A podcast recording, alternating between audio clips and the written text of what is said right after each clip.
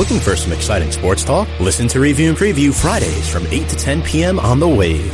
Join me, Tom Scavetta, alongside my co-host as we discuss all the latest news and hot topics in sports. Want to pitch in your own opinion or question? Call in at 516-299-2030 and take part in our live show. Review and Preview Fridays from 8 to 10 p.m. on The Wave, the sound of LIU.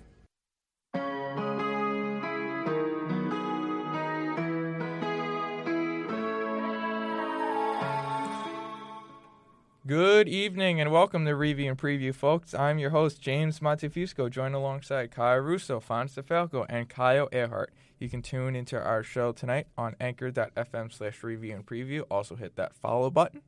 Also, don't forget to follow us on Twitter and Instagram.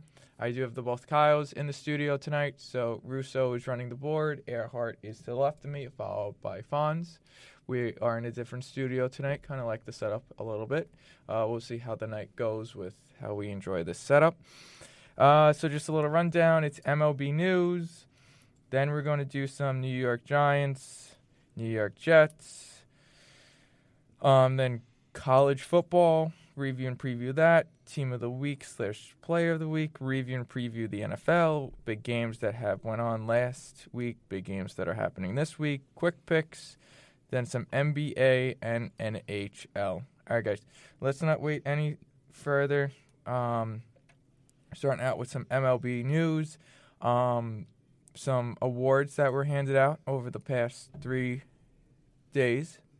Um, Russo, why don't you give us the NL MVP winner? So your NL MVP 2019 NL MVP goes to Mr. Cody Bellinger of the LA Dodgers. Well deserved on his part. Fonz, who was our AL MVP? Probably one of the best baseball players we've seen, and not just in our generation, but arguably we can say of all time. Yep. Mr. Mike Trout Yes. for the LA Angels. and he has been pretty much the goat of baseball.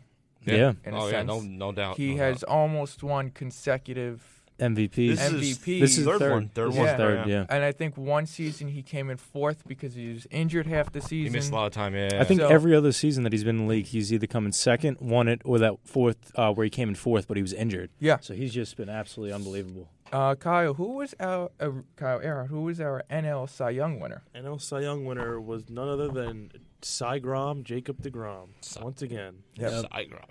I like that. Back to back seasons, he pitched stellar. I also sto- saw a stat today um, that with his new haircut that he has had for the past two seasons, he has pitched a lot better compared to when he had his long hair.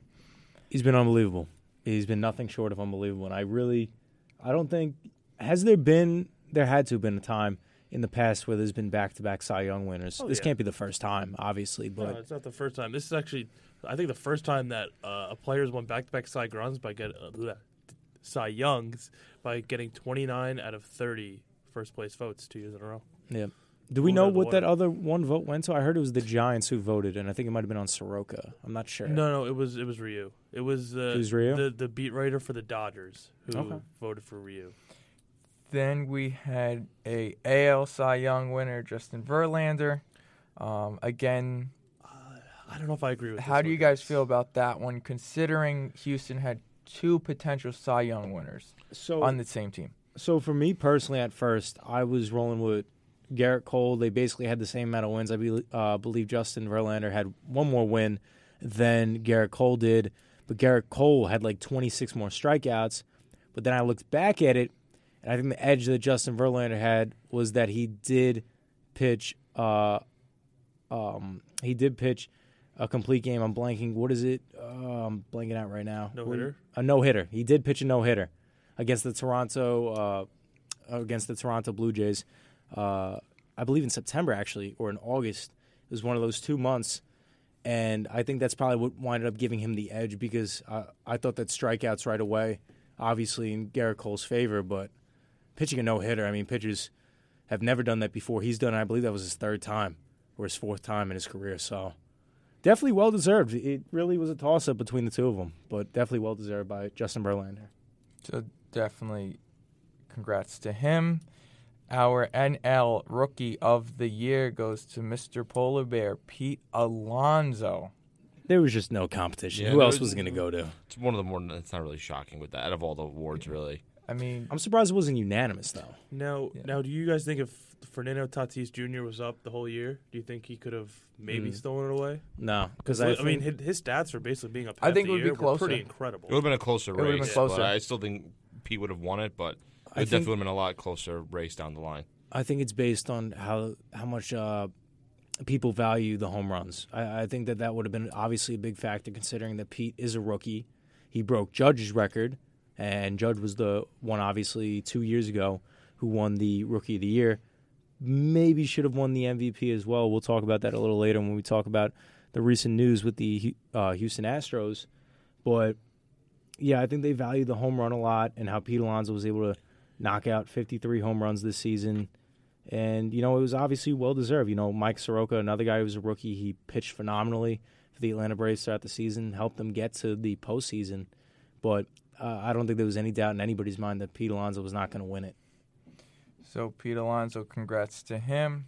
Um, very happy to have two Mets players win Cy Young and MVP. Uh, AL Rookie of the Year, Russo. Who was that? Jordan Alvarez of the Houston Astros, he was their, I believe he was a DH in the lineup. Yeah, he was DH. He had a horrible postseason. no, but he had a bad postseason, but but he was really good in the regular season. Yeah, he was fantastic in the regular season. Very powerhouse type of hitter too. So that's going to definitely help them later down the line in the future, especially as this team looks to continue and build and potentially get back to the World Series again, like they did in 2017. But uh, definitely well deserved. Again, it was one of those things where I really don't think there was any competition. I really don't think there was any competition within the AL for Rookie of the Year. I think he also ran away with it. Now we we keep talking about there's really not that much competition. Did you guys see at one point during the season there was, and then these Yeah. star players just then took a whole nother level up, and everybody either dropped or stayed the same? I think I mean, yeah, you could definitely say that about Alvarez, and you. I guess Vladimir Guerrero Jr. would be, I guess, the other big candidate would, for Rookie of the Year. I, w- The I- yeah. Jordan Al- Alvarez clearly over. I mean, his second half was insane. If you Yeah. think about it. I, I was actually going to bring up the you know the competition between uh, Hyun-jin Ryu and Degrom. You know, for the longest time, it looked like Ryu was going to win it, and then Degrom just stayed consistent in the second half, Yeah. and Ryu had just a horrific second half of the season. He couldn't buy a win, and he was struggling to strike people out. So I think that's kind of where the turning tables were in the voting. But I mean, you say the same thing about you know the AL MVP too, because I actually thought Bregman should have won the MVP.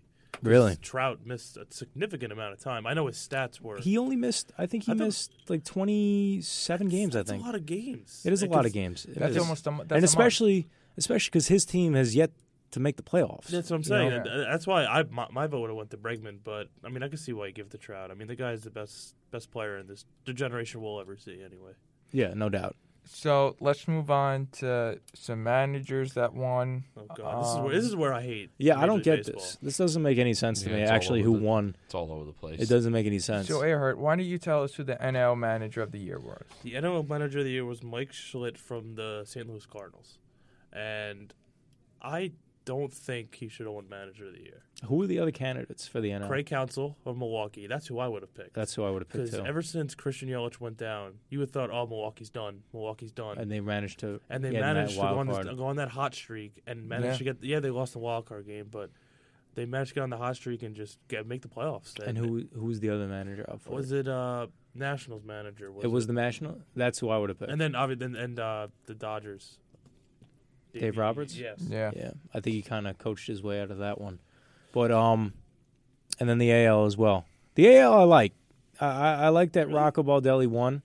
You know, I'm a Yankees fan, so deep down inside, it does.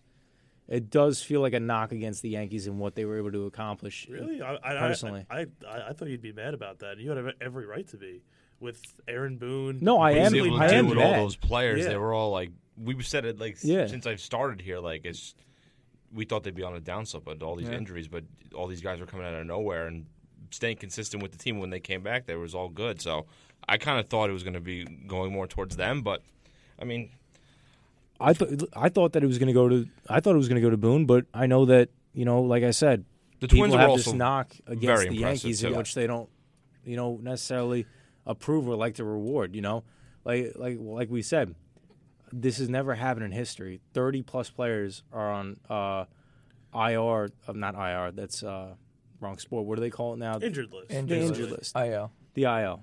But, that, that's never happened ever, and yet they still made the playoffs and they won the division. Yeah, no, that's what I'm saying. And, then like, I mean, obviously, you know, Rocco Baldelli, great. He was club. well-deserving. Yeah, but the problem- he's facing a, a, a Tigers who lost 100 games, Kansas City and Kansas City lost 100 games, Yeah. and two teams that are obviously trying to lose to get better draft and the picks. White So- Sox too. Yeah, so That, that's why I mean, I guess you can't overlook that. I guess 100 wins, 100 wins, but that's why I would have gave it to Boone. I, I, I thought it was Boone all the way. Yeah. Not like it matters to the Yankee fans anyway, because they wanted the World Series, not the manager of the year. No, yeah, exactly. But it it does it does. It's like it's salt in the wounds. It really is because this was you know a fantastic season historically, and it, it should have been rewarded to Boone, especially for all the haters who say that Boone isn't a good manager. So that rounds out our AL MVP, NL MVP, A- NL and AL Cy Young, Rookie of the Year for NL and AL, and NL and AL Manager. Um, pretty good picks. I think we all agree on most of them. Managers, It's a little bit. it's a little bit up in the air. Um, we'll see who what next season holds for us in Mets world in Flushing, Queens, in Yankees world in the Bronx. Um, I'm looking forward to next season, but we have to get through winter first. Um, we also have some big free agents that just signed. Um, Braves signed right hand pitcher Will Smith to three years, $39 million contract. This you guys was- this takes. I thought this was like this was like a really player. This was a really team friendly contract personally for what he was able to accomplish with the Giants this season. On top of the fact that, and I'll throw it to you guys, all three of you guys, because you guys are all Met fans. I mean, this was my pick for the Mets, like a must get, especially because they're the Mets really only need is bullpen guys, and this was the bullpen guy on the market. top one. Well- or one of. See, the Mets drag their feet because they drag their feet on picking a manager, which is Carlos Beltran. It, it took too long. I think. to took get- too it took too long. long. Just in my opinion, it So- took too long. By that taking too long, you you already missed out on one big free agent. They're not going to sign with a team that can't figure out a manager. Like, Yeah. So they're in the same division. Braves are on the uprising. Yes, am I concerned? Yeah, because the Mets like to drag their feet at times. I mean, this was the guy. I mean, I don't, yeah. I don't know personally. This would any relievers that are really of his caliber or even better than he is, to be honest with you. I mean, I don't know. There could be, but I'm pretty sure this was the guy, especially for the bullpen. Uh, uh, see, I, I don't know. I, I feel like for bullpens, I know you guys can agree to this. Every year, it's just spotty. Uh, Josh Hader, two years ago, was the best reliever in baseball. And of this year, this guy, the guy couldn't find an out. Edwin Diaz, the best closer in baseball. Well, Yeah, won. yeah. Josh Hader did win reliever of the year. He yeah, did. but he but he wasn't as dominant, Yeah. clearly as he was you know, the year before. But Yeah, Edwin Diaz, prior. that 50 saves two years ago, couldn't buy a save this year. Rising star. Man. I feel like for bullpens, it's, it's just hit or miss. Brad Brach too. When when the Cubs won the World Series, he was one of the best relievers, and now he's had a s- like a six ERA when the Mets signed him. So I feel like for bullpen, like giving a guy over ten million dollars just to be, you know, in your bullpen is just risky. Because what if he has a, a really bad year next year? So I I don't know. Yeah, so we'll see. Um, the Twins sign starting pitcher Jake Russo. Odorizzi, Jake Odorizzi, to a one-year, seventeen point eight Why we million have dollar him here. contract. Uh, it's a nice, friendly contract. It's a basically it's another prove it contract. Jake Odorizzi did pitch very well this year for the Twins. Obviously, they were able to make the playoffs, as uh, alluded to earlier. Rocco Baldelli, uh, first year manager. I, I believe Rocco Baldelli was a first year manager too, wasn't he? Yes. Yeah. Yep. So able to coach this team uh, to the playoffs. Uh, now hold the all-time home run record.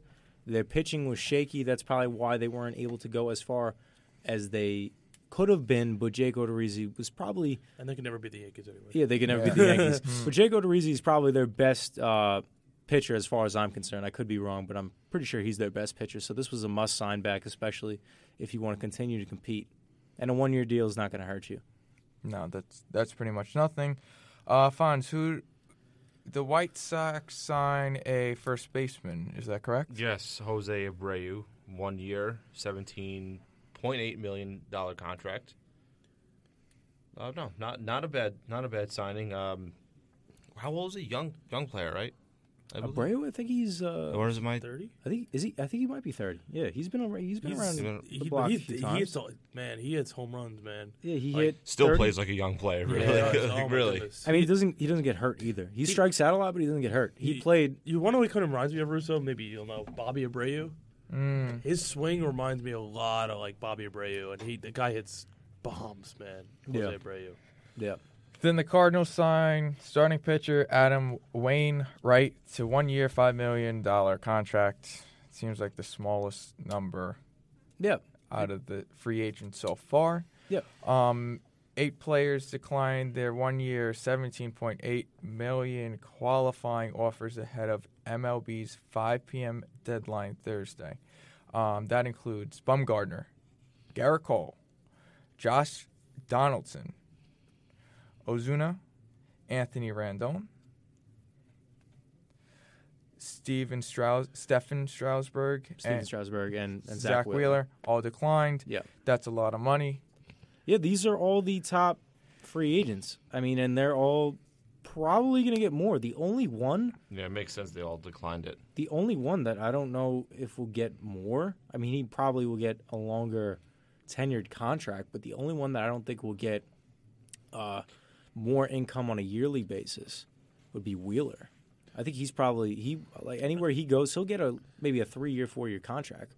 But I don't think more than seventeen point eight million dollars I, a year. I actually think he mm. will. I think so. you think so? I think a lot of pe- all the the stat guys love that you know love Wheeler and they'll think he'll make twenty plus over like four years, a hundred million, which I think is nuts. I, I don't even think the guy's even worth fifteen to sixteen million. He hasn't proved that he could pitch consistently at this level. Yeah, last two years ago he looked great in the second half, but he's just up such an up and down pitcher. So So we will see. Uh, Mets and Yankees haven't made any big moves yet, or made any moves yet. Besides Mets, obviously getting their manager. uh, Mets will make a move, guys. I, I think Um, we all realize this. Yankees. I mean, they might just trade aro- away a few pieces. I mean, I don't. I really don't know.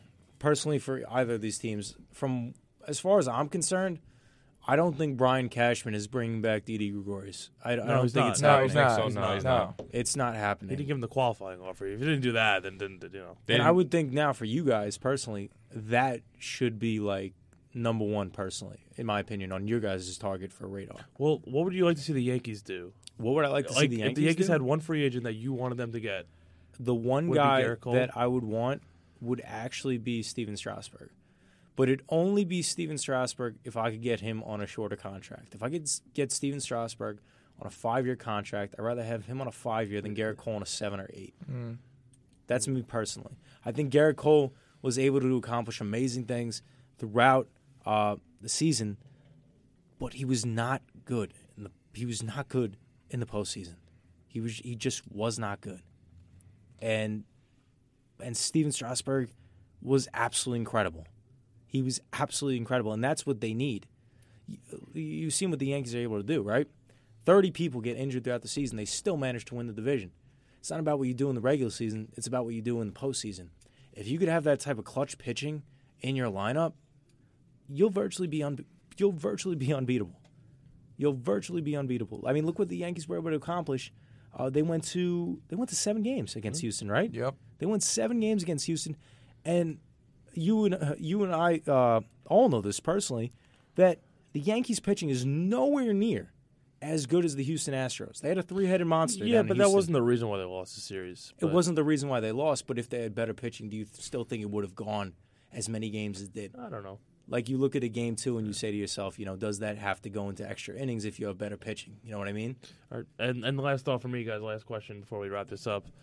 Uh, Fonz and James, who who would you guys? Uh, I mean, being realistic, who do you see the Mets signing? Do you see any signing anyone from this group? I mean, Out of this group, um, it wouldn't shock me if they don't sign any of them. To be, com- if we're being completely honest here, because I know the history that, I mean, if this is like five years later, past their primes, and maybe 'cause that's Yeah. something the Mets would do. But I would like them to sign one of these guys here. Believe me, I would. Who wouldn't? But realistically, I'm being realist. I'm being real here. They're not going to. maybe Wheeler, but I don't know. But on that note, we are going to step aside, take a quick break, and we will be right back. You're listening to Review and Preview here on the Wave, the sound of LI. And we are back to Review and Preview, folks. I am joined alongside Kyle Russo, Kyle Earhart, and Fonz DeFalco. All right, MLB is done. Let's talk about the Jets and Giants game this past weekend. Um, well, for one team, it fared out pretty well. For the others, it was um, it was a mess. Um, so the Jets beat the Giants 34-27. They both go to a record of two and seven. Very impressive records here, guys. You know, they, they're doing great. Um, Great things. no pun intended. um, so let's start off with the Giants. Um, that way we can just talk about the Jets since they did one, and the Giants do have a bye this week, um, so we don't have We don't have to suffer we- this week. Yeah, which is nice. I mean, last week I was watching the game up to around two fifty. I'd go into work. I left. I left my house and went into work early. Best time to leave, huh? Yeah. Yeah. Um, and my boss is a big Jets fan actually, and she texted us and's like, "If the Jets win, I'm not coming in." But she came in anyway, wearing her Jets shirt and walking right up to me and being like, "How'd it feel?" And I said, "I don't want to talk about it." But on anyway, uh, Giants go to two and seven. Jones, twenty six for 40, 308 yards. He's still thro- he's still doing at least over 250 yards a game, four touchdowns, um, which is good. Three attempts, 20 rush yards. He was He's fantastic. he was the leading rusher. Yeah. Um, because Barkley had 13 attempts, one rush yard, five receptions, 30 yards. Barkley did not look him his normal self. That offensive line now has some Wasn't his fault. injuries. It wasn't his fault. I think they need to do some jet sweeps or something with him to get him going. They need to find an offensive line. Well, Yeah, they, need to find capability. I, I mean, mean, that's, that too as well. But um, coach says he he's not going to rest Barkley for the season. You He's going to continue playing. I think if you get another two losses, you should, so he doesn't get injured. Get him fully healthy. Um, Slayton looks like Jones's best friend on the field. Ten receptions, 121 yards, two TDs. Um, Slayton has made his way to our number one wide receiver. Um, we all figured Tate would be Yep. in a sense, but serving that four game suspension, I don't think him and Jones are on the same kind of wavelength just yet. Um, it also um, hurts us because Sterling Shepard is still out with a concussion. Yeah, he'll probably be done for the rest of the season Yeah. too. They're probably going to shut him down. I think our left tackle has a concussion. Nate Solder. Nate Solder. Which Janoris Jenkins Giant- has a concussion. Yep. Giants fans were praying for Nate Solder to get traded. His This- backup, Eric, what Eric Smith? I don't know. Smith, he was horrible. But Sol- Solder is just an automatic Yeah. turnstile. Yeah, but th- th- neither is Smith. Uh, Smith was horrible. I've never thought I'd say this in my life, but I, Should we bring I- back Ereck Flowers? we should bring back Ereck Flowers. Where is he? Where is Ereck Flowers? Ereck Flowers, I think, is on Washington. Oh, jeez. Yeah. Wow. One. Um, it's just like I don't. I mean, quote me if I'm wrong, but I don't think I've ever seen a team spend almost forty million dollars on an offensive line and actually put out a worse product than they had last year. I don't think that's ever happened. They have twenty million dollars invested for next year. Nate Solder, a little over ten. Kevin Zeitler. You have about five in Halapio, another five in Remmers, and about another five in Hernandez. And the offensive line is even worse than it was last year the fact that, and this is James, you said that surprised. Uh, Daniel Jones and Saquon Barkley, they've only played in about five games together because around Jones didn't start till week 3 Mhm. and then Barkley, Barkley got, got hurt, hurt. for two weeks. So they've only played in about five games together. The five games that they played in together, Daniel Jones outrushed Saquon Barkley in three of those five games. yeah. This is this is the most disgusting team in the NFL. I mean, grant, ah, Granted, what happened with Cleveland last night, we'll get into that later. But Cincinnati Bengals are pretty disgusting. no, no, no. I'm talking about this is probably one of the only teams that has the record that they have with no excuse for why they have that record. You look at the Bengals, right? They're missing their top receiver. They don't have a defense, and they have a rookie coach, And right? they've been in some close games. Some close. and they've been in close games at least. You know, they had some early games. I believe the Bills, especially, they had a close game. You look at the Redskins; they're probably the only team that might have a more dysfunctional front office uh, and less capable people running the organization than the New York Giants. Uh, you look at teams like the Jets, right? Another team. Their offensive line may be even worse than the New York Giants, or it might be even better, to be honest with you, because the Jets in this game were able to sack Daniel Jones six times Well, we'll get to the Jets. and force three fumbles, while the Giants were only able to sack Sam Darnold twice. And Yeah. apparently, the Jets have the worst offensive line in Tomlinson football. and and Golden had each had a sack for the Giants. Well, see, the problem is like Giants don't have a pass rush, and they don't have linebackers. Yeah. Their, their linebacking core is horrible, and It does. It doesn't. go, going to the draft, yeah, Giants need offensive linemen, but I think I need a linebacker. I think is a lot more of a need. I've I've been looking at this draft specifically. Uh, there's really not any linebacker at the top. Linebackers at the top. You know, obviously the highlights are around Chase Young, but granted, if the Giants just completely fall off, then he'll fall right into their laps. But otherwise, I don't think it's going to happen. And then you look at other defensive players. You know, edge rushers. Right? Everybody says the Giants need an edge rusher. Where do you put an edge rusher in on, on a three and four defense? A three four defense. What do you do? That's why Leonard Williams, uh, Kyle, me and you were actually talking about it. I like the acquisition of the player, but the player of Leonard Williams makes no He's sense trash. on He's a three and four defense. but, but he, the problem it the makes no sense. He's not even a good player. You know how many tackles he had that game? One. How many tackles has he had for you all season? For what t- two games he's played? Three games played? Probably, Four. yeah. Not even a sack. You guys got a player who hasn't done anything in his professional career. The only time he made the Pro Bowl is because he had Sheldon Richardson and Muhammad Wilkerson next to him. Yep. And Jets basically got a free free draft pick out of you guys, Which is going to turn into a fourth too. assuming Yeah. they re-sign him. Yes. They're probably going to I re-sign I mean, him. Gettleman has already said they're, They're- going to re-sign yeah. him, and they're actually looking to do it before Thanksgiving hits. So, So next week. so next week, yeah. Um, so some more on the Giants um, before we move on to the Jets. Are they really that bad? Russo wrote on the script. Not the Jets, the Giants. The Gi- that's what I mean. Yeah, The Giants are they really that bad? We're both pretty bad. Um, Buffet, he's horrible yeah. at safety. DeAndre Baker is just one of the worst corners I think I've ever seen, and we traded up to get this guy. He's horrible. See, see, the, the problem is though, how, can you blame it on him or can you blame it on the coach? Because I mean, I could blame it on you him can- allowing you, the you Jets. can't give Pat Shurmur like a pass by this. I Pat could- Shurmur's been horrible. I could blame it on him for allowing Sam Darnold to look capable. I could allow I could blame it on him for allowing this Jets team to score 34 points. And obviously all 34 points are not scored on him. But this is this is disgusting.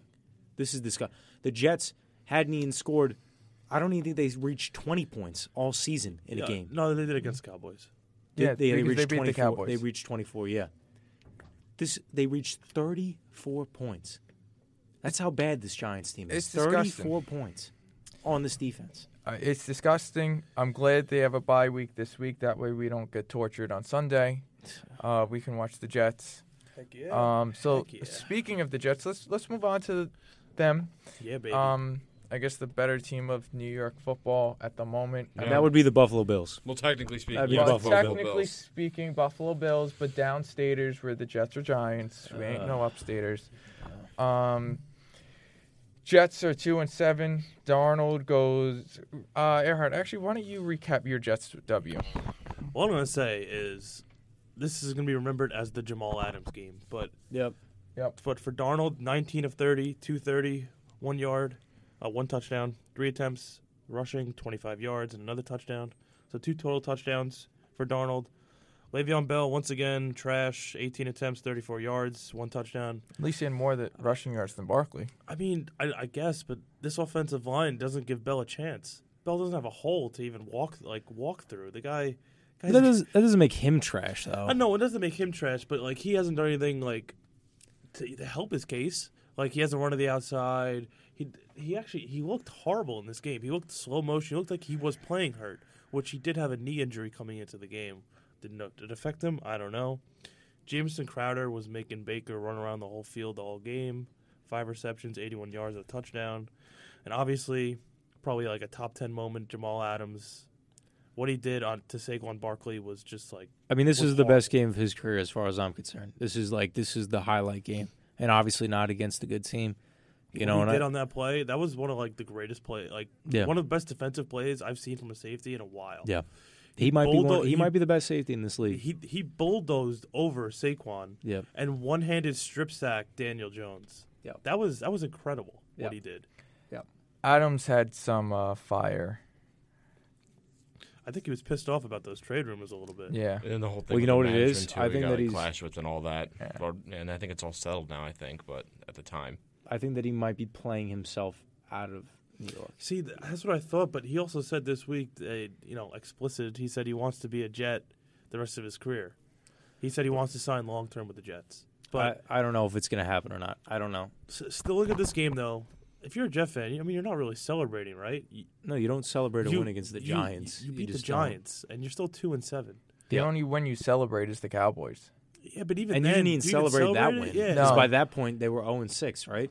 but Yeah. yeah, or yeah, yeah. Yeah. So, uh, but do you even celebrate it though? Because No, you don't. It, it, it doesn't matter because the same old Jets. You know what they're going to do this week? They're going to go out this week. Oh, we just got a nice win against the Jets. Yeah, yeah, against the Giants. We beat the Giants. They're going to come out this week against the Redskins.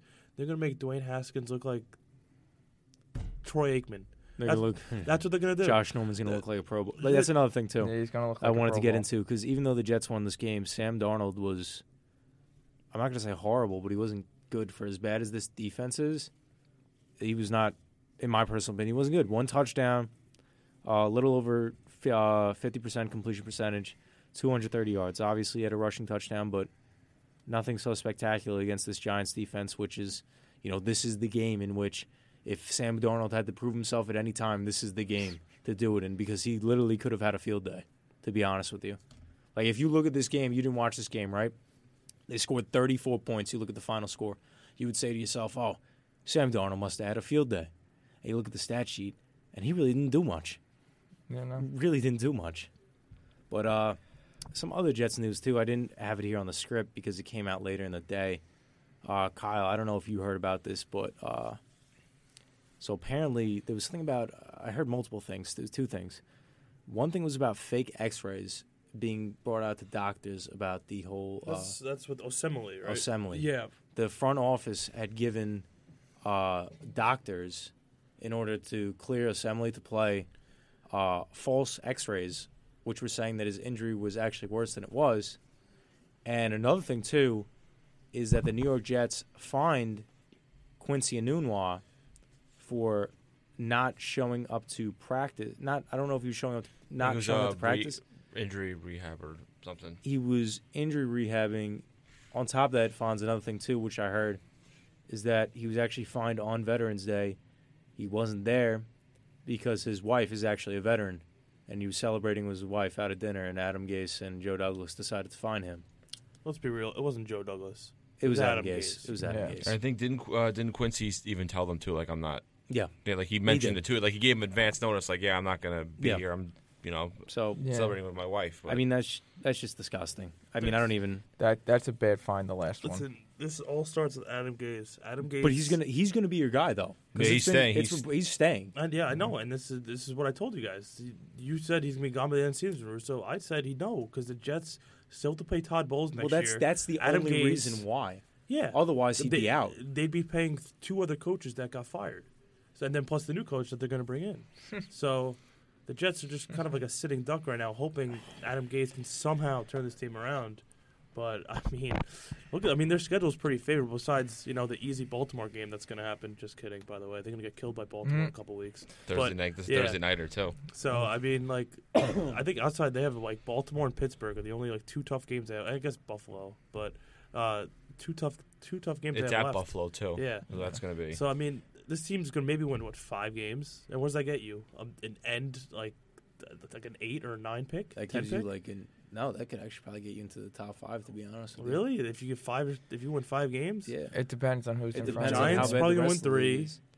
Bengals. The Bengals are gonna go zero and sixteen. Redskins. Who knows about the Dolphins? I mean, the Redskins could beat you guys to, on, Oh. on Sunday. Oh, my God. Potentially. Well, Oh since God. you No, I'm not saying that. I'm saying, but that would affect the draft order because right now the Redskins sit at the They second better spot. not lose on Sunday. Well, since you brought that game up, why don't we discuss it? Why don't we? The Jets play the Redskins at um, uh, Redskins Stadium FedEx Field, FedEx right? Field. Field. In DC. in DC. They are on Fox at 1 p.m. I'm a little surprised they're on Fox. Usually they're on. Uh, Kenny Albert and Rondé Barber are calling the game again. Hopefully, we can get lucky again this week. oh, Back to back. maybe they could be your good luck charms.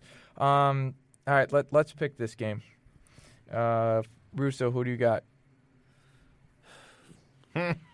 Just this is like The fact This you have to think about this is so sad. this is you know this is one of those games you actually have to think about because it's so bad of a matchup between the two. just like last Like it, it could literally go either way, and you wouldn't be surprised. Well, when I'm we gonna get go- to our review and preview picks, I can tell you who you picked. well, but might as well I know I picked the Jets, but Who are you you, know, picking? just give me the Jets. The Just give me the Jets. By what? Uh, God, this could be terrible. I could literally see, I could see a 17. Give me a 17 to 14. The Jets win on a field goal. The Redskins haven't scored a touchdown in a month. That's true. So hey, Didn't- listen, they can break that streak. it's such a Yeah, sad yeah. streak. Give me, give me Dwayne Haskins, that Terry McLaurin Ohio State matchup. I'll, I'll 17 14, the Jets. All right, uh, Fonz. Jesus, I think the Redskins will score a touchdown. Uh, I think I'm gonna I'm gonna do I'm gonna agree with you. 17-14 was gonna be Redskins. Okay. I really it's like one of those things where like I can't see It's them so scoring bad. more than 17, but knowing football, it could happen. You know, you never know. But I'm gonna stick with Redskins winning 17-14. Earhart. I get- Dude, I've seen this story so many times. I'm gonna say Redskins 21-20, late last minute field goal. I'm going to go with Jets 10-7. 10 7. It's gonna be a Yeah. boring game. It's going to be a boring Jeez. game. Jeez. Yeah, 10 7. 10-7. So the Jets play Washington this week. Giants are off. Um, we'll see what the Jets do. Do they win their Third se- game. Of the third season. game of the season? Do they go two two weeks back to back with the W? I, I, don't, don't, really know know. what to expect from this game. I know we all just gave predictions, but Does Dwayne Haskins come out and be like, a gunslinger now that he gun- might be prepared for Yep. a game, actually. so that should be an interesting thing to see Mhm. how Haskins reacts. I'm looking forward to seeing how because I do like Haskins. I am looking forward to seeing how he does this season because I feel like he's just been in a bad situation with the Redskins, and I like him a lot, and I think he would be very good on any other team. But Washington's just a mess of a franchise. I think. Well, before we take a break, I want to bring out this one quick point. All the Washington's either head coach, GM, or coaches that worked within the organization is now on a suc- successful winning team. hmm Whether Kyle that Shanahan, be yeah, whether that be the Rams, McVay. the 49ers, Uh, there's one other. Oh, and Matt Lafleur, I believe, was part of that. Packers? He was part of it for a little bit. Then yeah, I believe he was the part of it. Right? Yep, the Packers. So the, the the shame is they let all these guys go, and they're on very winnable and successful teams. build great The, the shame too. is is that they stuck with a coach. Meanwhile, they had three fantastic coaches all within their system. Yeah, and they didn't utilize them. So on that note, we are going to step aside, take a quick break. You have been listening to review and preview here on the Wave, the sound of LIU.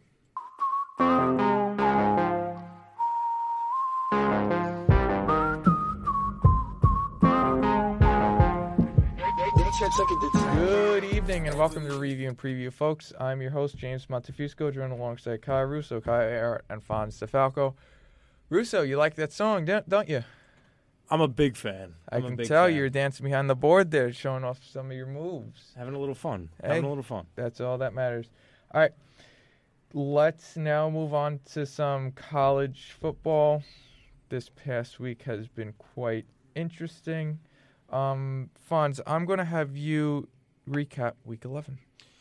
Certainly. So Penn State with the shocking loss here against Minnesota, 31 to 26.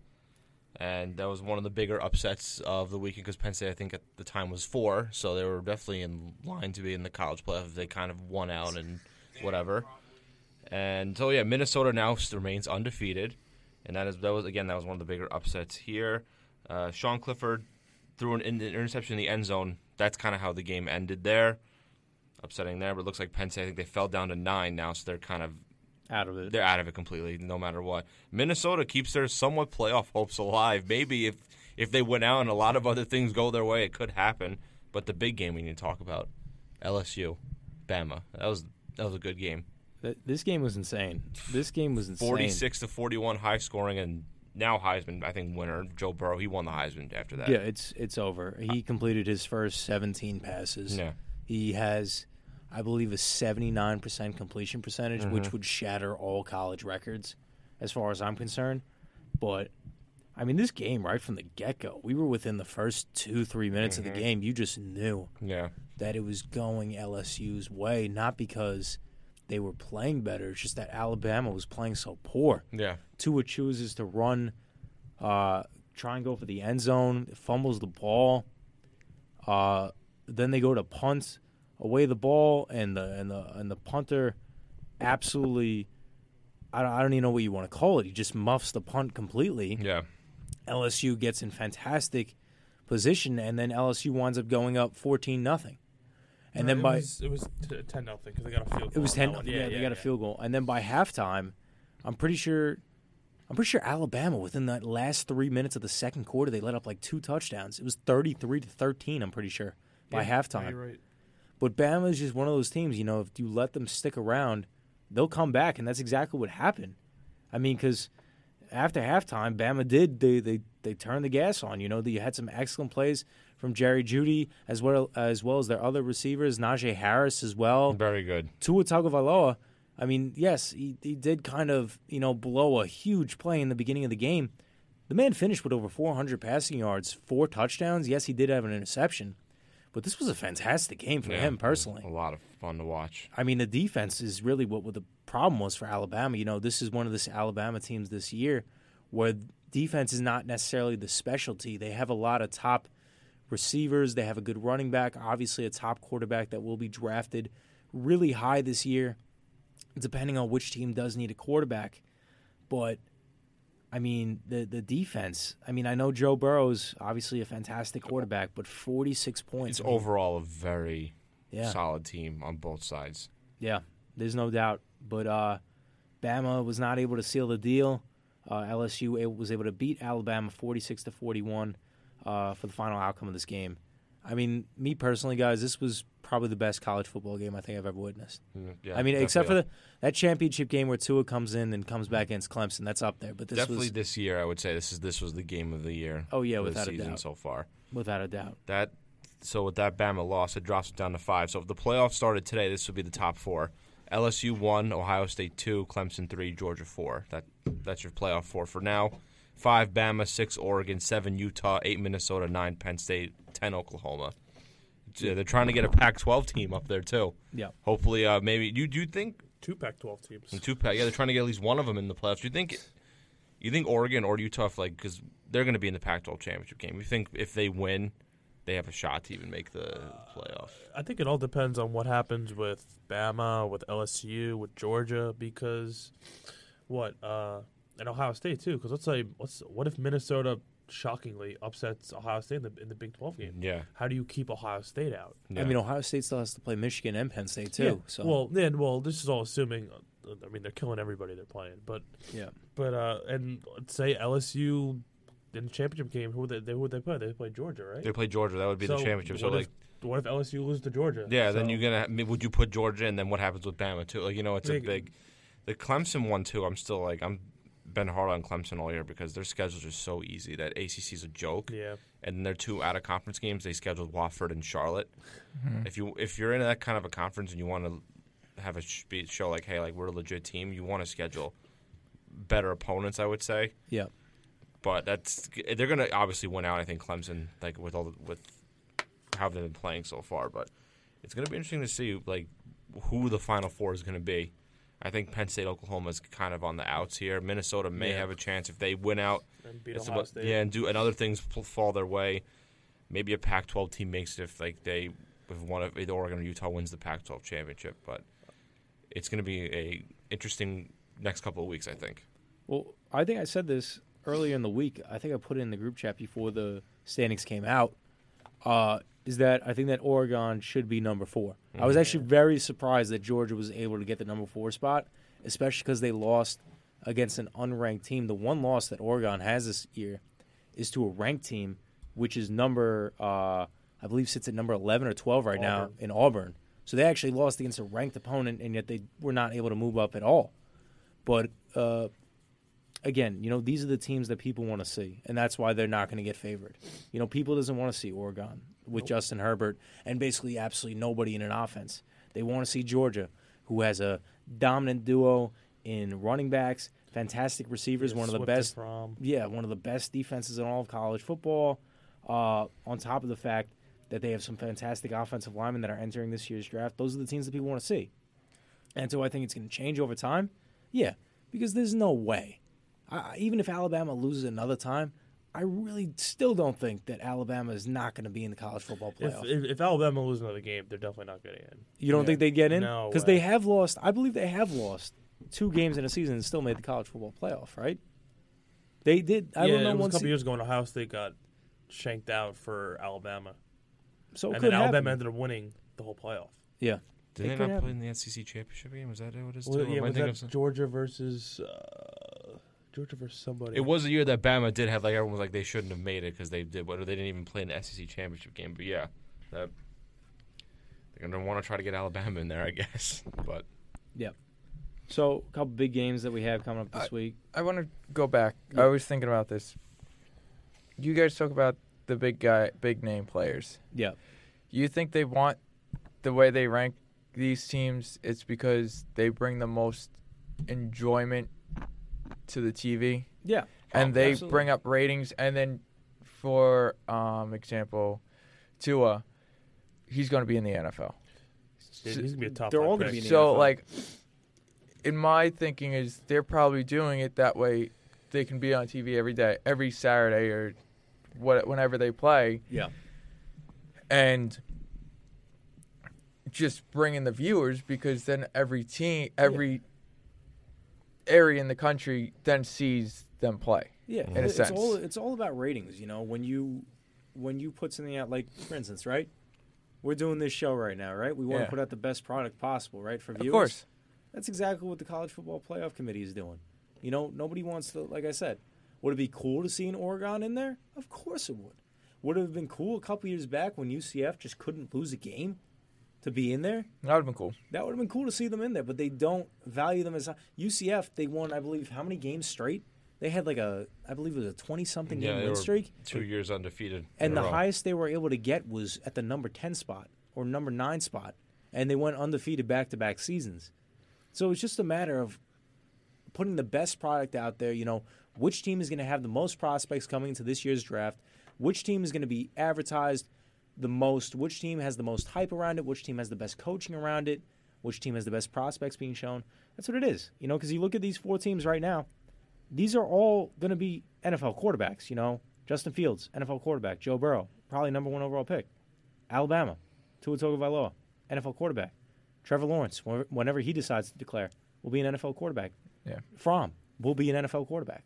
You know, they, they you want to see the best product. So to answer your question, James, yes, obviously, you know that's why they put him in. It's not fair, but even Herbert too. NFL even Herbert, too. but but he doesn't. You know what it is? He just doesn't have the weapons around him. He doesn't have the a flashy, supporting He doesn't cast. have the supporting cast, and that's why the the disrespect is being shown. For, because for Georgia to lose to an unranked opponent, and I believe NC State, who they lost to, twenty to seventeen. It was early in the season. Who they lost to. You know, for them to get in over a team that actually lost against a ranked opponent, you know, it just shows that you know you want to put the best product forward. And then week twelve, you have uh, the Fighting Irish versus Navy. Big Ooh, game. Big game. That's a big, Big game. game. That that could really either go any way. That's Tom's team versus the Navy. And I think this is the first time I know Tom can attest to it. The first time in what 293 consecutive home games that it was not a sellout by Notre Dame wow. Really, since like 1973. it's because I It's think not a that, sellout. I think they're done with their coach. I really do think they're done with their coach, and I think that if they lose this game, that'll be the nail, the nail in the And coffin. this is a good Navy team. This Yeah. is a really good Yeah. Navy team who I think is going to kill Army in a couple weeks in Navy versus Army. But Uh, I, don't, I, I know Tom is definitely nervous about this game. Talking to him, so uh, this, I this will be great game. I, this, this might be the game of the weekend, but I think we got the other game that you're going to say might be the game of the weekend. Uh, Kyle, as you were just alluding to, you got Georgia versus Auburn. Again, you know how we were talking how uh, Georgia has lost to an unranked opponent. You know, now they're actually facing a ranked opponent. You know, Auburn is not an easy team. They're always a team that puts out fantastic defense. They got another, they got a really good quarterback too, in Bo Nix. Bo Nix is a great quarterback. So this is definitely not going to be an easy uh, win for Georgia. I believe this game is at Auburn. And then you got Oklahoma going up against Baylor, which is another tough matchup. Even though Jalen Hurts has been playing out of his mind, I don't. I think that one loss hurts him for Heisman competition, but he's been playing absolutely out of his mind with CeeDee Lamb down in uh, Oklahoma. So it'll be very interesting to see over the course because those are probably the three top games of this weekend. So you guys looking so out of this weekend for New York sports football? Are you guys looking more forward to college football to watch this weekend, or are you just looking forward to watching the Jets? Oh, it's not even a question. College football. It's not even a question. College football. Okay. Well, I guess college football. I, I mean, mean, I'm going the Jets fan. I'm, I'm going to Cortland versus Ithaca tomorrow, so that's a top Yeah. ten teams right there going at it. Just Mm. kidding. I I But- think uh, on my view, I think Cortland's going to win that game. Sure. Yeah. Uh, yeah. Yeah. I, I, I don't know who's winning that game. Yeah. All right. So on that note, we're going to take a quick break. Step aside. You've been listening to review and preview here on the Wave, the sound of LIU. And we are back here at review and preview, folks. All right. That was one hour down, one hour to go. I got Russo behind the board. I got Fonz, and I got Earhart tonight. Um, all right, guys.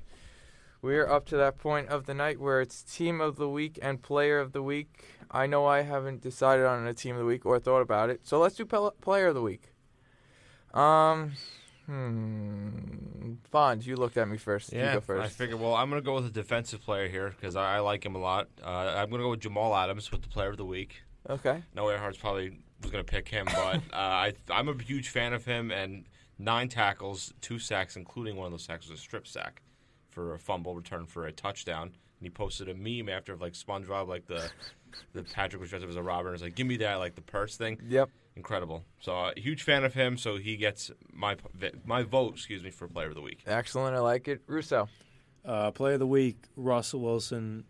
Uh, Fonz, I know you love Lamar Jackson, but this man is absolutely playing out of his mind. Oh, Russell no, Wilson. Oh I'm not even. I'm not even. He's just playing I'm out not of even his mind. that. He's very good. on uh, was able to knock down the 49ers, uh, cancel their win streak of what would have been nine games. Now they're eight and one. Yep. Uh, he's That just also- playing out of his mind. That also tightens up that division just a little bit. Oh yeah, without a doubt. Um, Earhart. I'm actually going to go with Lamar Jackson. Not only is he carrying the Baltimore Ravens, he's carrying my fantasy team as well. 223 passing yards, three touchdowns, and a passer rating of 158.3, which is almost a perfect passer rating. Like it. And I'm going to go with a hockey player, Matt Barzal. Played very well against Toronto. Toronto. Toronto. A. Yeah. Get get some Canadian in here. No. All right. Um, let's do team of the week. Russo.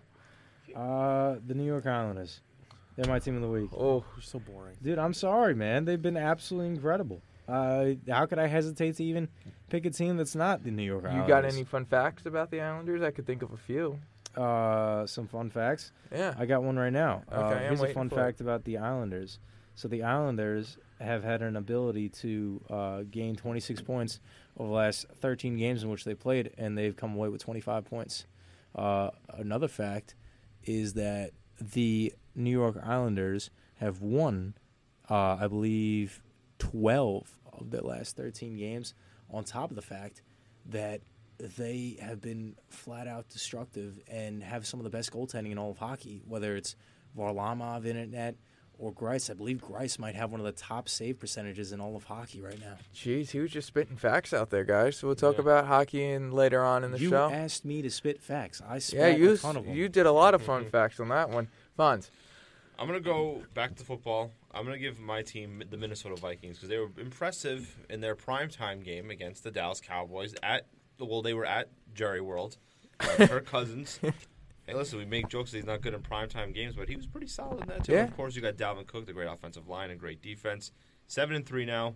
in the running for the the North the NFC North title with the Packers, and so they've definitely been improving. I mean, what at the beginning of the season they were very struggling. We didn't think they'd make a Yeah. have a shot. Now they're looking at they could maybe even get a division title or even a wild card spot.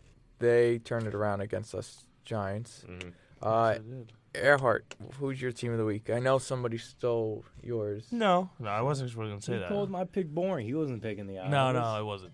Uh, I'm actually going to pick the Cleveland Browns. Uh, outside of the last eight seconds of last night's game, they've won two games in a row. They won two games this week. they won on Sunday and they won on Thursday, and two big games for the Browns too. They, so they going into the play, maybe in the hunt. So, and it's the first time ever they've beaten the Steelers and the Ravens in the same year. I think first time in their history. So, pretty impressive. I think first time since 1999. I think Freddie Kitchen said it last night at the press conference. Oh, it's 1999. Oh, Yeah, I thought it was the first time in their history. Okay. Nah, but uh, yeah, good pick. All right, I'm gonna go with the New York Knicks. They won a game, or They- more than They won a game. They won a They won a game. game. I also saw Fonz's Nick uh, sweatshirt. It was either that or the Rangers, but the Rangers got destroyed last night. We'll talk about that later on in the show. But I'll go with the Knicks. I would have picked the Nets, but They're not well, playing well either. yeah, they aren't playing well either. All right, those are your team of the week slash player of the week from your boys here at Review and Preview. All right, let's move on to some reviewing and previewing NFL news. Week ten. That was a, that was a good week. There was some good games. There were some great games actually. Yeah. This We week. we had Oakland beating The Chargers. the Chargers, twenty six to twenty four. That was a very good game. Yeah. that was That fantastic. was. game. I mean, this game. I mean, just to talk about it for a second. This game proves. I mean, Philip Rivers is done. Yeah. He's done. I don't think he's moving with the team. He's he's been bad. I What- think he threw three picks in this game. Yeah. Was this the last game played at a baseball stadium?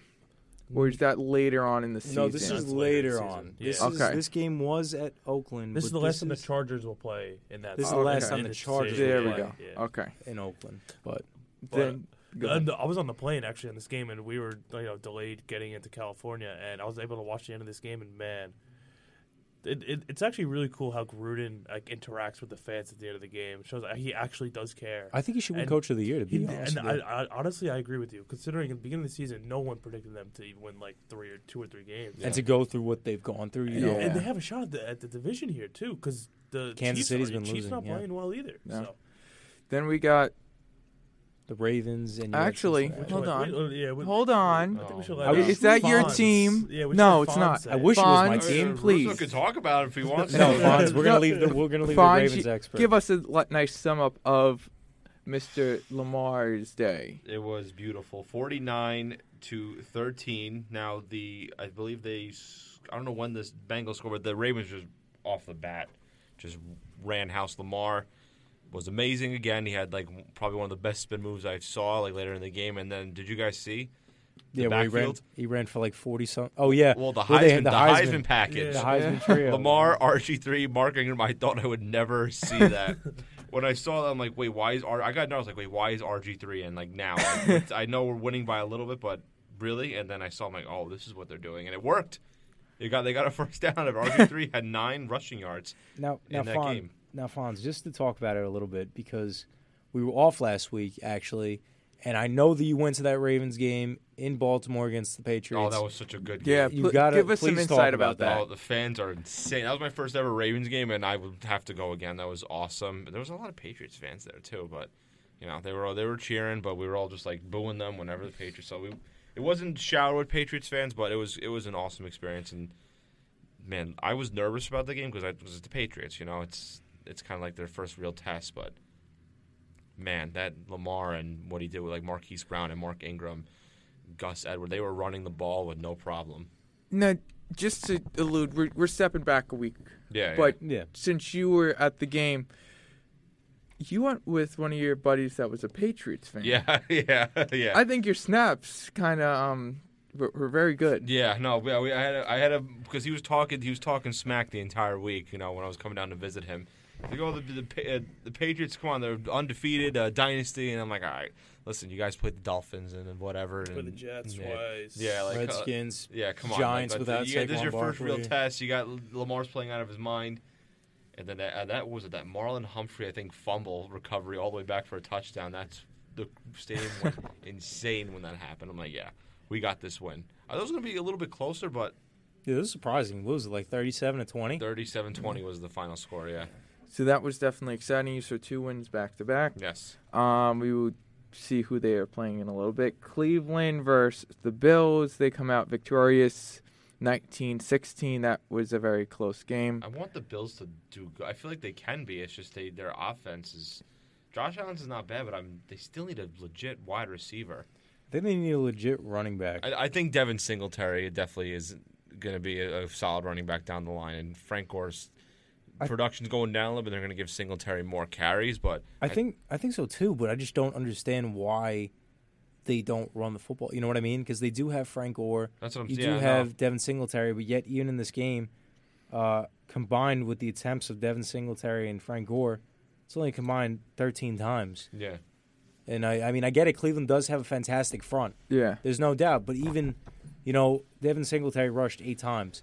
Came away with 42 yards. Yeah. You know, Josh Allen rushed six times, 28 yards and two touchdowns. Yeah. Like they have success running the football. Yeah. You know, and even though they don't have, you know, those star receivers, you know, like Like like John for instance, Brown. who do you? Yeah, that's what I'm saying.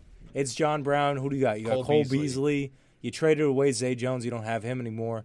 Uh, what's their tight end's name? Uh, Dawson Knox. Dawson Knox is pretty good. He's their rookie. Uh, Yeah. They did sign Tyler Eifert, but he hasn't. I don't think he. I think he played a couple of games, but the guy from the Bengals. But I, I would. Mc, what Coach McDermott uh, did over there with Buffalo with that defense, he turned them around, and I think definitely down the line he definitely can turn around the Bills' offense. I mean, what he was able to do with them too, we didn't think they would be this good. No. No, So- good. I actually think the Bills are like pretty overrated. They- If you look at their wins, their wins are against the Jets, two and seven, the Giants, two and seven, Bengals, zero and eight, uh, the Titans. Okay, it's a decent win. The Dolphins, two and seven, and they lost the Eagles, and then they lost the Redskins, and they they beat the Redskins. Can you name a difficult team that they faced that they've won? I don't see where it comes to this decision for me with the Bills. I think their defense is legit. Yeah, I the think that their offense isn't. Yeah. I I think don't- that's what it is. I don't think they have enough weapons. I mean, Cole Beasley was an okay ad. Yeah, from Dallas. Yeah, From but he's a, Dallas? good, he's a good third, second, third Yeah. option. He's not a number one. He's not John a number Brown's one. not a number one. No. So I mean, some days Cole Beal- Beasley does have his days, yeah. Yeah. but they need a true number one Yeah. if they want to be very competitive with the Patriots. yeah. And I mean, John Brown at the time, you know, Fonz, you witnessed him firsthand for a Yeah. year.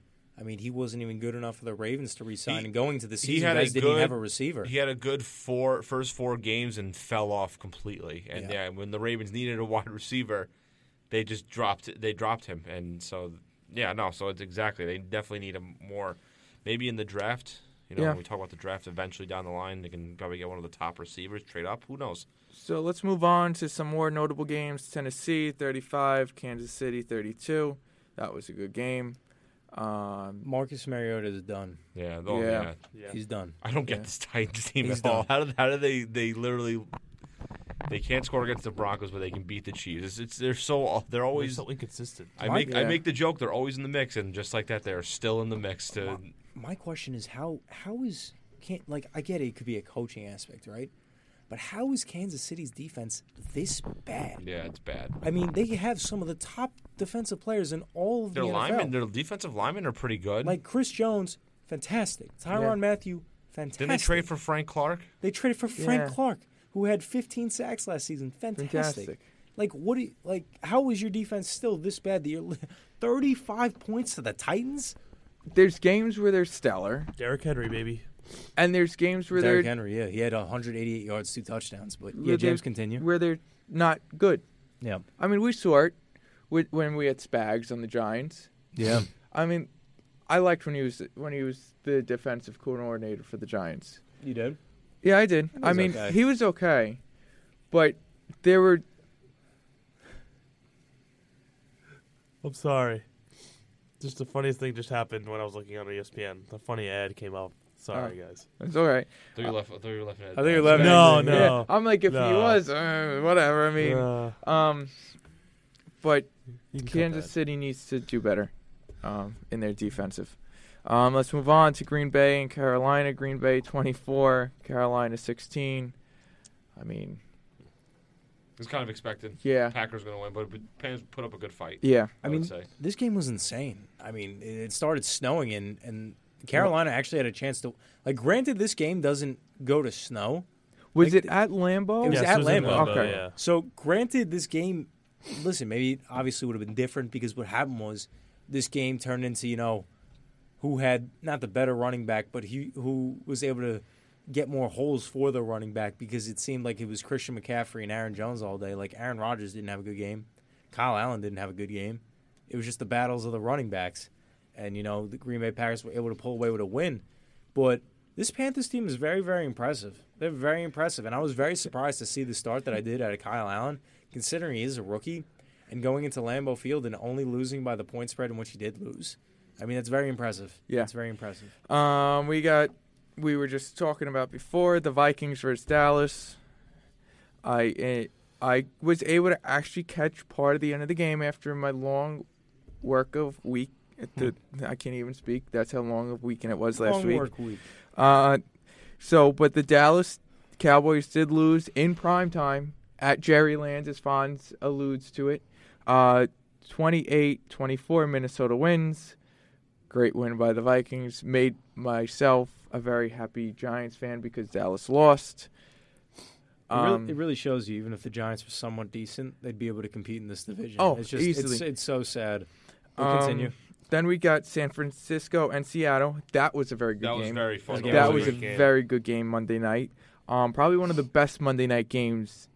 In a long time. in a Yeah, long yeah, that I time. can think of, yeah. Um, Seattle Well, there 20. was uh, Le- uh, Rams Chiefs couple, like literally last year. Oh yeah, that's Yeah. true. Sorry, I second, That, second, Sorry, yeah. sorry I love second. that game so much.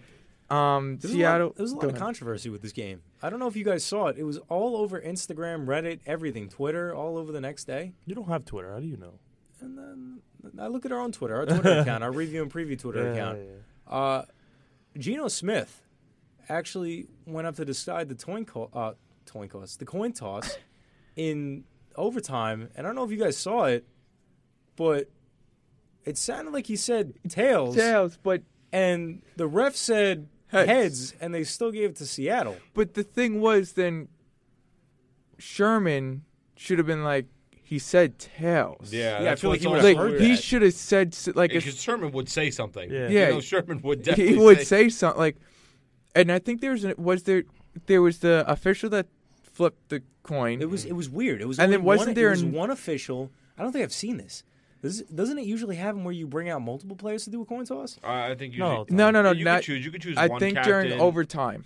Okay, so it was G, it was just Geno Smith, the one official, and Richard Sherman. Yeah, I was very confused why Geno was out there though. Yeah, I I- thought it because was he's also not a the first. captain. Well, I also found out that Geno Smith was a Seattle Seahawk that night too. to be completely honest with you. But I don't think Geno's a captain. I don't think I so. think I think when it comes to the well, obviously in the beginning of the game they do the captains, but I think Yeah. in overtime I think they just send anybody Oh, out yeah. there. Yeah, Is Because that- Geno Smith has done it before too, I believe. or Yeah. something. yeah.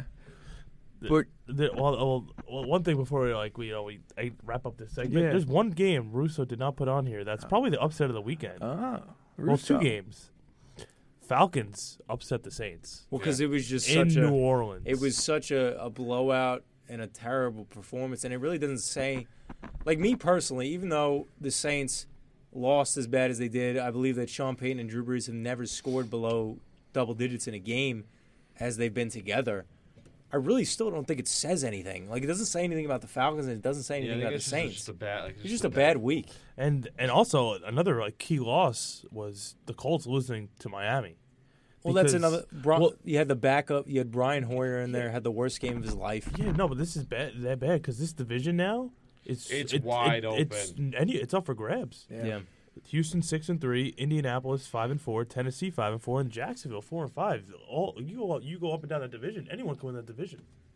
Which No, I think you're right. It's You're fun, right. fun to watch. It's great to watch. especially now because the Jaguars are getting Nick Foles back this week, Yeah. which could Yeah. potentially put in uh, something. Now, you know, if uh, the Ravens wind up do pulling away with a win this week against Houston, I mean that puts uh, Texans at a bad spot as well.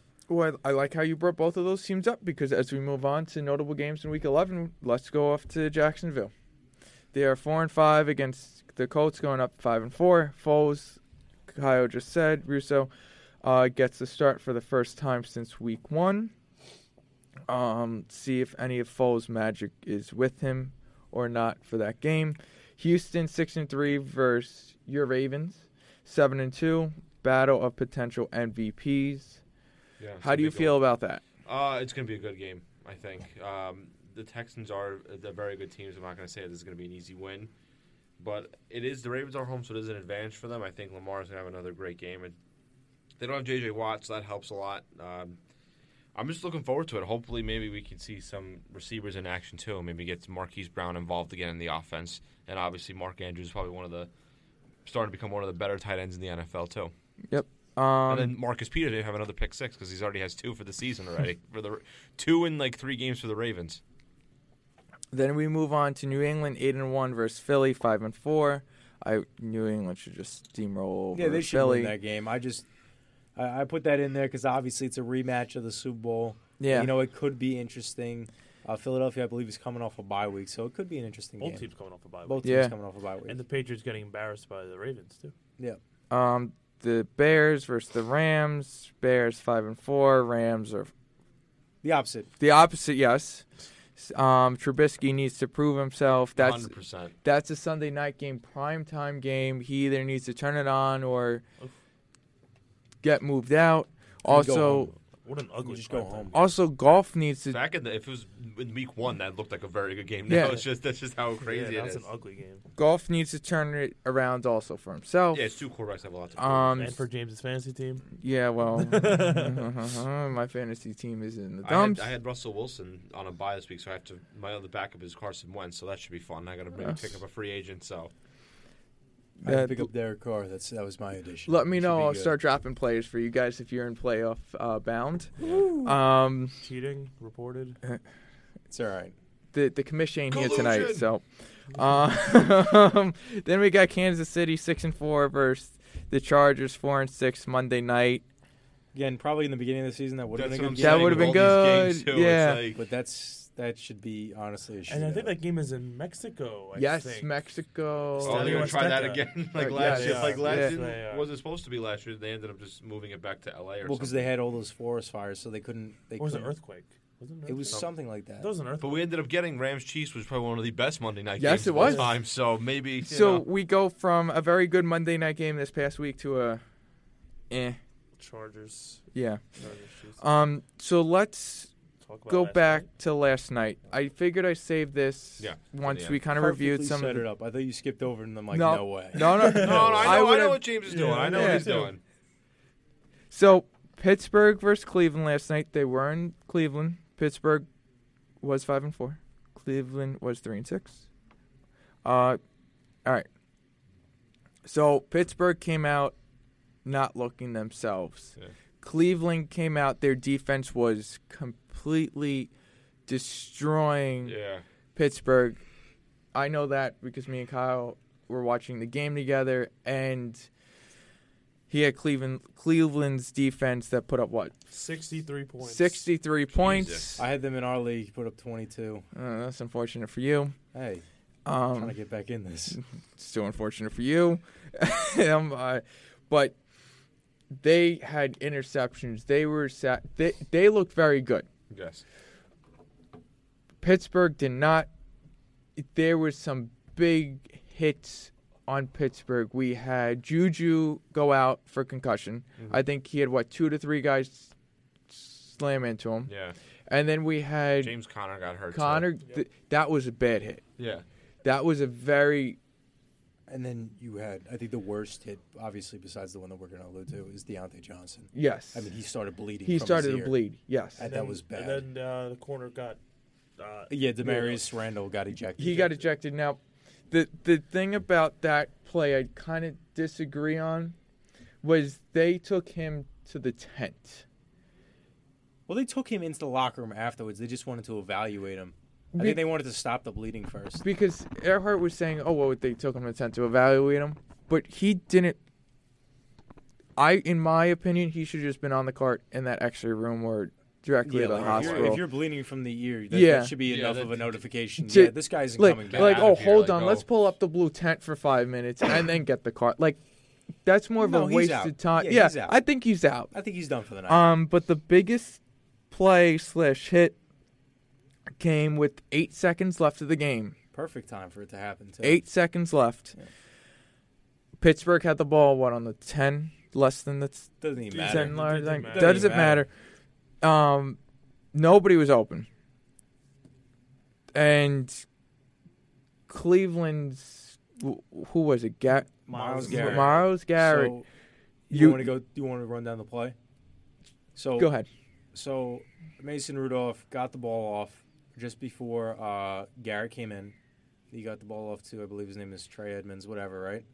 For a quick out route to the left hand side of the field. Uh, Garrett would not let go of Rudolph. He threw him to the ground, and he just completely just laid on top of him, would not get up. And then And that's where it escalated because then Rudolph then started grabbing his Garrett's face mask. Yes. You know, and obviously, probably listen.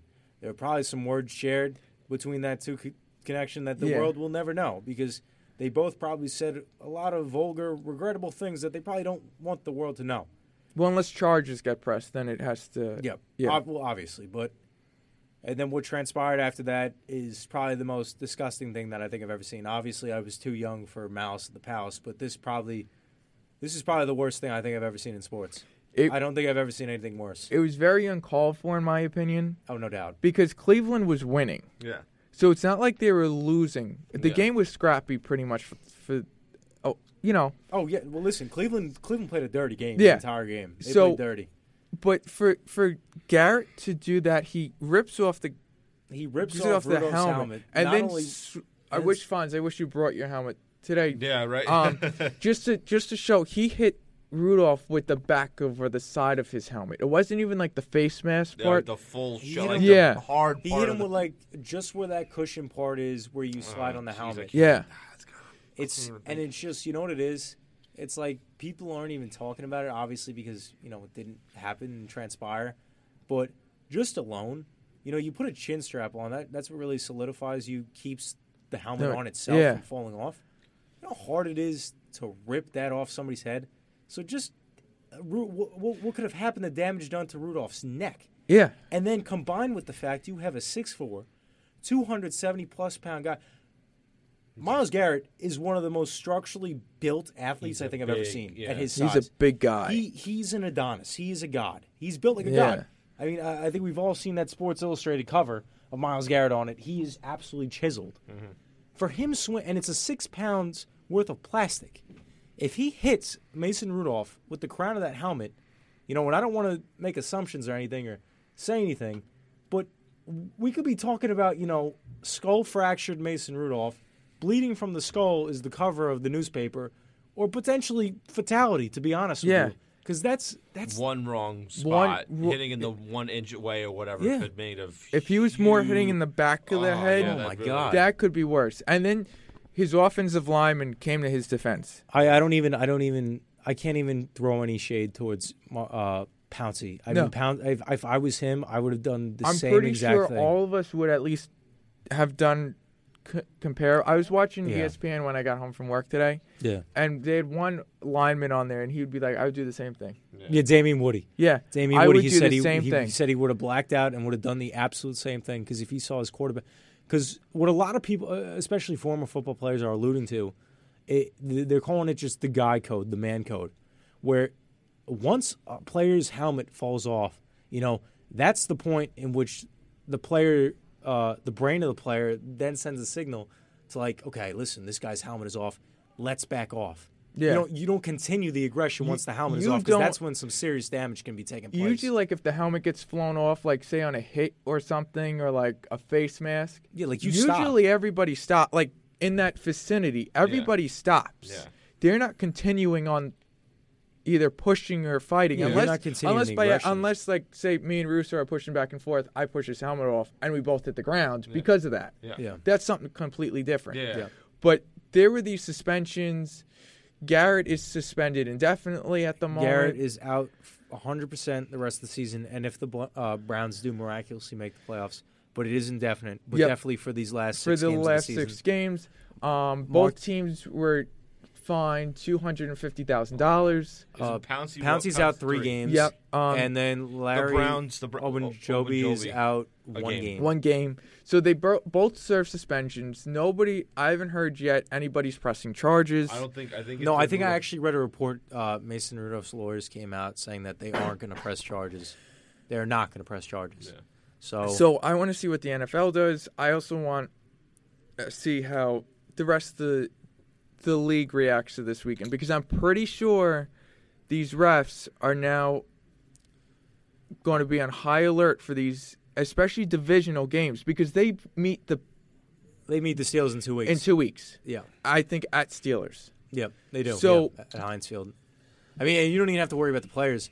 I'd be more concerned about, About the the fans, fans, yeah. doing stupid stuff. And and honestly, like this is a big loss not only for the Browns but for the Steelers who Yeah, are trying to fight for a playoff. Like Missing Pouncey's just starting center. Like he's one of the best in the league. So, I mean, already, already Three a quarterback games. in Mason Rudolph who's been taking hits left and right all season is now losing probably one of his best offensive linemen. So, it's So not good. it's But, not good at all. I mean, I, Um, quickly, I'm James, I just want to get Yeah. every one of you guys takes. You know, obviously we know what the suspension is for Myles Garrett, but obviously beforehand, what was your guys' approach? You know, obviously if the decision was up to you, what would your decision be on Myles Garrett, and what should happen for his future in the uh, with his career? Uh, Fonz, I'll throw it to you first. Um, I definitely think the suspension for the rest of the season was a good. Uh, was I agree completely. I definitely would have done the same thing.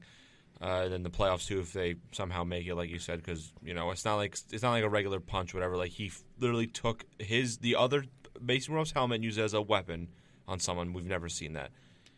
I don't. I would think once the season's over, the, he meets with the commissioner, and they go from there. Uh, I don't know. I can't like say like I'll suspend him for the rest of the, not ban him for life. I feel like that maybe wouldn't be something. It's it's weird because we've never dealt with something like this, so it's kind of like it's not like I have something to like base it off of. Like it's not like you have a book that tells you, you know, what is the uh, right punishment yeah, for or this like action. or like you know, God forbid, we've seen that happen before. Like another fight that happens, like oh well, that they got a certain amount of games. All right, so we'll do that here. Yeah. it's somewhere this we've never seen this before, so we don't know how it is. So I think I agree with that suspension for the rest of the year and the playoffs. Then when the offseason comes around, uh, Commissioner Goodell meets with Garrett. Um, we've never really seen like Garrett act like this too, so it's not like he's known as like reps. At least It's not like he has like the It's not uh, like who- the record of Vontaze Burfict. Yeah, if, if this was Von, like this would be a different. It's also the player too. Now, if this was another like who was the defensive lineman that stepped on someone's head years ago? Was it Oh, Haynesworth. Haynesworth? Haynesworth. I'm saying if Haynesworth did this, would be a whole other thing too. But yeah. I would wait till the offseason to see. It'll be interesting to see what happens once the season's over. James, you want to? Oh. Kyle, you want to give your opinion? Uh, I think he should be suspended for a year, starting from now. That's at what. least. That's what I think. so come back next year, Week 11. 10, yeah, week Yeah, eleven, yeah. because this is this has to be made an example. This this Yeah. cannot happen again, and this is not the first time No. that uh, Myles Garrett has done something. He got fined for hitting Trevor Siemian earlier in week two. He has Yeah. five roughing the passer penalties. Yeah. He has a fine. Week one, he threw a punch at Delanie Walker, I forgot Titans. about that. Yeah. Tight I completely forgot about He that has one too. two other fines. I forgot what they're assessed for, but I know that he I has didn't know one. he got fined for the Siemian thing too. That's yeah, what it I'm was saying. like it so, was like but- forty seven thousand Oh, dollars. that's Yeah, because the I was 40 thinking like, oh, that's yeah, what I've never was. seen Garrett act this, but maybe if this is if he's if he has a history of this, then that's it changes and then, everything. he, then and then I assume that ten grand probably goes to throwing the punch at Delanie Walker. But you know, people say he doesn't have a history. I mean, I mean, this is only this season alone. I don't know how much you guys have really been paying attention to Myles Garrett's career, but I mean, he definitely probably has some roughing the passer penalties in his career. But this is this is just not a good look. And Kyle, I agree with you completely. And I would go with banning a year, yeah, coming back week 11, yeah, s- suspend him without pay. that's yeah, that's what Fine they're him. now. And then I wouldn't even wait to the end of the season to sit down with the commissioner. Yeah. I would either do it this coming week or the week mm-hmm. after and get both sides of the story. I'd rather I would like to hear Rudolph's side. I would also like to hear Garrett's side I would too. because that way they can make the correct actions Yeah. towards all right, did Mason Rudolph prov- prov- I don't want to say provoke, Provoke, but, you but know, did You know he what? s- It, it becomes a he said, he said. No, I know that, but that it's something then you have to base it off of for future. yeah, You know, because you're setting an example for some of these some of the kids that are watching and the rest of the league like this is what happens to you if this happens. We're not going to bypass it. That's why I thought that six games was enough. People were talking about just the rest of the season. I No. mean, I mean that's that, that's nothing. I mean, that's really really nothing. I mean, because players can get banned from the league for beating a child or wife. Uh, yeah, like Kareem Hunt got eight games for hitting a woman, which is an atrocious act. There's Yeah. no doubt about it. Uh, but and then you give Myles Garrett only six games for taking off somebody's head on I the mean, field, no less. Yeah, Like, and, and and Ray Rice too. Remember him? Yeah. he Yeah. was he was like in his prime before he, that incident happened, and he has never been back in football since. yeah. And then people thought about Adrian Peterson too, would never step foot on the field. But Yeah. obviously, you know, he got a second chance because of his talent.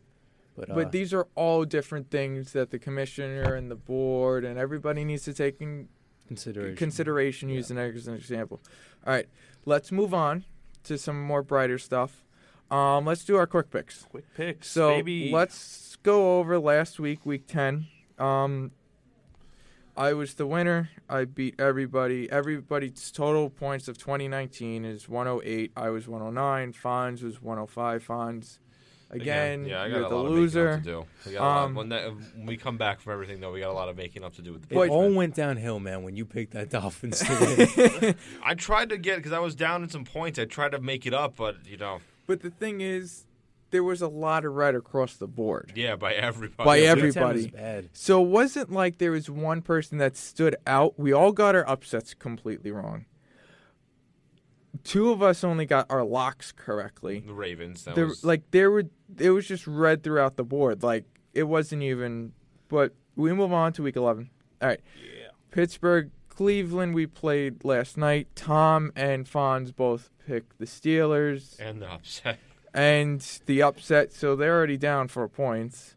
Russo, me and you picked the Browns, so Yep. we're up one point compared to their negative four. Get wrecked. Um, so we're gonna do this usually when Earhart's on the show. We'll go through and we'll just throw it to him. Um, everybody picked the Ravens against Houston. Uh, Earhart. Ravens against Houston. Yeah. Oh, I don't know. This this is gonna be a really tough game. I'm gonna go with uh, the Ravens. I think they're gonna win again. Big game. All right, so that's a queen clean sweep. We Wow, got sweep. uh, the Cowboys versus Detroit. Detroit. Everybody picked the Cowboys. Kyle. I'm gonna pick the Cowboys. Everybody picked Stafford's not Cowboys. playing clean sweep. Um, Jacksonville versus Indy. That's a clean sweep for the uh, Excel sheet. For Earhart. the Jaguars. For the who? Jaguars. Jaguars. Oh, okay. Clean sweep for the Yeah, Jaguars. yeah. I'm gonna pick the Jaguars as well. Another clean sweep. Bills versus Miami. Everybody took that. Earhart. Wait, took who? Everybody took Bills. I'm take Miami. All right. I'm gonna take Yeah, Miami. That should be good. We're on Um, a hot streak. in Miami. Vikings versus Denver. Everybody picked Vikings on the Excel One of those weeks where it's kind of a lot of obvious, for now, obvious ones. Earhart. Everybody's trying. We're all close. We're not trying to lose. Vikings and Oh, Vikings. Yeah, the the Broncos stink. They stink. all right. Um, Saints versus Tampa Bay. Everybody picked the Well, Saints. I don't know Earhart. after that. I don't know after. I don't know after that Saints game last week. Oh my goodness. Uh, it's one of those weeks, man. yeah, I'm gonna have to pick the Saints too. They got to Everybody back. picks the Saints. Um, we got the Jets versus Washington. We're changing it up here. Nobody got a clean sweep. Uh, Tom took the Redskins.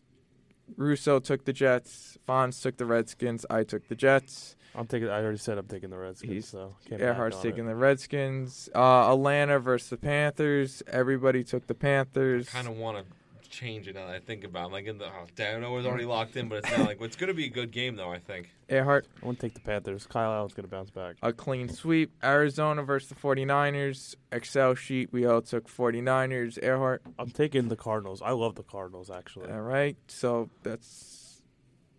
Then we got Cleveland versus. That game already happened. no, we no, got. I'm we sorry. Cincinnati versus Oakland. I'm pretty sure you all picked Oakland, right? Yeah. Yeah. I'm gonna take Oakland too. Um, why don't you guess who we picked in uh, New England versus Philly? I don't know actually. Oh well, we, we I hold on. I'm gonna think Russo picked New England. Boop. I want to Fonz. I want to say Fonz picked New England too. Yeah. yeah, there's no, I'm not doubting Tom Brady ever again. Come on. I feel like Tom is gonna pick the Eagles for some reason. nope. No, really? So wait, so, so you Clean pick sweep, New. England? Clean sweep. Oh wow. Uh, well, I'm gonna go with the Eagles then. All right, so he's going to with the Eagles. Rams versus Chicago. Chicago. This has to be even, right? No, clean sweep. for Clean. Rams. Yep. Who do you pick? I'm gonna stay against you guys. I like Chicago actually. I think yeah. Trubisky? back. Yeah, And Chiefs versus The Chargers. the Chargers. clean sweep, right? Let me guess. Clean sweep with the Yeah. Chiefs. Baby. Yeah, They're Chiefs, all. We're gonna get them all wrong because this is how. Chiefs. Yeah, All right, Uh, so- I really bunch hope you of guys get them all So wrong. it's if that's what happens, it's going to be a bunch of Reds. I- I Me and hope Russo so. will tie for uh, the Yeah, we'll winners. tie. We'll tie, and Fonz will be another loser. Well, Tom. Well, Tom too, because if like the Redskins. Well, yes, lo- and then But it see, really- the, the problem really- is, Tom has more points than you and has a better record, so you'd get the loss. you'd get the loss. Well, What's what's my lock? My lock is the Chiefs. His lock is the Vikings. And uh, Kyle, you have the Raiders as a lock. James, you have the Ravens as a lock. Nice Yep. pick. Uh, upset, like we said, pick. me and Tom have the Steelers, and uh, we obviously didn't count. And Kyle and James have the Jaguars. I didn't know they were the underdog in this. Yeah, they are the underdog because Yeah. I think it went it went back up once it was determined that uh, Brissett is playing. Yeah, and also So yeah, but then I then I saw the Colts were home. Like, all right, that makes a little So- sense. yeah. Yeah. So my lock. You want my lock and upset? sure. Yeah, why not? upset is Philly. My lock Whoa. is going to be Baltimore. All right, I like it. Whoa, All right, That's a nice lock. so that's our lock uh, and upsets. Let's see what happens um, this week. Maybe we'll have all green across the board. Maybe we'll have red and some green. I don't know. It's going to be red. Maybe Hopefully we'll. it's not as bad as last week. I hope not either. That was depressing to look at. Yeah, that was, that was a really really bad. Um, week. so we are going to take a, uh, any MBA. Cut it. and we are back to review and preview, folks. I am your host James Montefusco, joined alongside Russo, Earhart, and Fonz. All right, M N B A Almost almost said NMLB. Oh I my said- goodness. N B A NBA. for basketball. For basketball, baby. Woo! That's what that means. Huh? That's what that means. um, so update: uh, Carmelo Anthony signs with Portland Trailblazers. I like that. wow. I don't I get like- I- this. I, I, think it's almost like you know you you give some and you lose some. You know, with Carmelo, because he's t- this is how I looked at it. He's technically going back to the same spot that he had with the Thunder. Like really, you're on a team now, like you were with the Thunder, where you're playing with two players that are way better than you, who both need the ball in their hands at the same time. That's McCollum and Damian Lillard, no doubt, right? So what is what does Melo now become? He now becomes the guy in the corner of the three point line saying, I'm open, I'm open, I'm open. And that'd be great because he is going to be open a lot. The problem is, last time that happened in OKC, he wasn't hitting any shots. and that's why he got uh, he got traded to OKC, right? No, he got released and then signed with uh, Yeah. Houston. Yep. He got released and then signed with Houston because that's exactly what was happening. So I just, I mean, I hope it works out for Melo because personally, Melo is one of the greatest players that this generation has had to witness, and I really don't want to see him go out the way he was portrayed to be going out. So it- it'd be really interesting to see if Portland is able to uh, turn Melo around because he is going to get the starting position. He should get the starting position, in my opinion, at least, because he is a very, very good player. But on top of the fact that Portland has so many injuries, you know, Portland is a team that has had so many injuries uh, throughout the season. Yeah. They don't really have a power forward. I don't think. I yeah, think Zach Zach Collins Zach was the power Collins is going to be out for four to six weeks, I believe. I don't know the long t- uh, timetable, and of course, Joseph Nurkic is going to be out for. Oh God, I think he's he's still to maybe by around like I think the New Year or the All Star break at least. Mm-hmm. But the Melo signing, I I personally like it. I definitely think he definitely will be starting, no doubt. But it definitely provides another scoring option outside of CJ and Dame because on, that's something Portland's always been missing, in my opinion. And I thought they kind of did that with Kent Bazemore for now, but he's a good bench scorer for them. They need someone else in the starting lineup to give him solid points here and there. And I think Melo knows now that like it took me this long to get back into the league. I'm not gonna you know, mess around again. mess you around know. like because I'll take whatever I can get. what he what did he say a couple of months ago? It was just like I, I still I'm wherever I go I want to start or Well, I want to or I want to get the ball this amount of times. Well, he I is thi- going to get the start. I mean, he really is kind of getting what he's. Yeah, but you know what I mean. Like he was being like I think he's gonna take He's being obnoxious about it. He but was now being, he's like, all right, I have an opportunity. I'm not messing this up. This is potentially my last run it is in the NBA. It is. maybe yeah. That's what I'm saying. So I mean, I, like couldn't, it. I couldn't see another team personally. You know, granted, like we were talking about Fonz, granted, the Portland Trailblazers don't face all these injuries, especially to the position of a power forward and Zach Collins. You know, does Melo even get this call? Probably not. I mean, granted, Melo is a good player, and I do believe still should be able to be a part of this league. The problem is, and the only reason why Melo was out for as long as he was, because it's been a little over a year now since he's played a basketball game, is because he's unwilling to accept the fact that he's not good enough to start anymore. Yeah. But he could be a solid contributor as a mm-hmm. sixth or seventh man. Yeah. But again, like like I just said, he's getting exactly what he wanted. He's going to get the start. Yeah. He's going to get the start. Yeah. Because Portland doesn't have any other option. Yeah, and then when the people come back, maybe we'll see what happens if he comes off the bench or if he stays in the starting lineup. But overall, a nice maybe potential final run for Melo in Portland. Yeah. Now, are you guys surprised of how well Toronto has played early on in the season?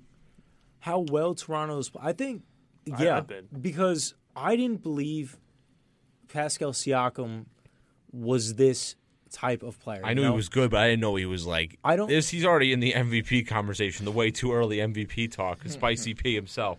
like he enters the league, struggles to reach double digits, gets up to about 15, 16 points a game, now averaging what, like 27, 28 Yeah, points one a game. most improved last year, and then might actually he, could probably win it again too if he keeps playing like yeah, this. he's uh, what is that? That's another 10 plus points uh, per game. He's like the number his one average. guy. Well, next to Kyle Lowry. Yeah, it's Kyle Lowry, him, Serge Ibaka. They're bringing up uh, Fred VanVleet, I believe, has worked himself into that starting lineup. Yeah, they've been playing very good. Yeah. For because we thought, I mean, in our playoff predictions or even like our seeding, we kind of had them on the lower end of the East. Yeah, I had They'd still at, be like, my competitive, sixth or but yeah. they wouldn't be as competitive. They still they also have Marc Gasol too. they do. You know what I mean? Like they have a lot of solid players all around. So I've been impressed, very impressed with Toronto so far. Tom is a big Marc Gasol guy. Yeah. Uh, I'm just, yeah, to answer your question, Kyle, just very impressed from this Yeah. team, but you know, it's been very impressive from a lot of teams this season. You know, very- Lakers? the Lake. I don't. See, I don't know if I count that wait, impressive. no, no, you did not like the Lakers early on. I didn't. I like, did like. I, that I was did me. like that the Lakers. me. I didn't like what I didn't like about the Lakers, and it's already happened, as you've seen, is that I didn't like the Lakers because of why. They put all their eggs into one basket in Anthony Davis, That's what they have to do. and they had to do Gotta it. go all in. They had to do it, but you know what type of player Anthony Davis is. He's not a guy that's going to ever play even close to 82 games, and it's already happening. Yeah. He's already on the bench, not even in uniform because he's hurt, and we're in only what 10 games of the season. Yeah, but but they haven't needed him so far. That's the thing. I I think the West with Golden State now basically being next to nothing anymore. That's a huge like boost for the Lakers, for the Rockets, for Utah, for Denver. I mean, but they, they do need him because you saw Yeah. in the season opener.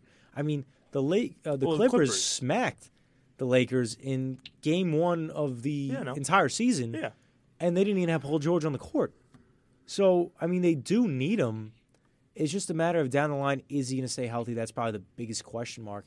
And Kyle, you were alluding to with this when you were bringing up the Warriors before, how now them being so porous, uh, playing wise, depth wise, obviously, you know, this is a legit question because I don't. I mean, people say Cleveland, but I, I think this is an even bigger drop off.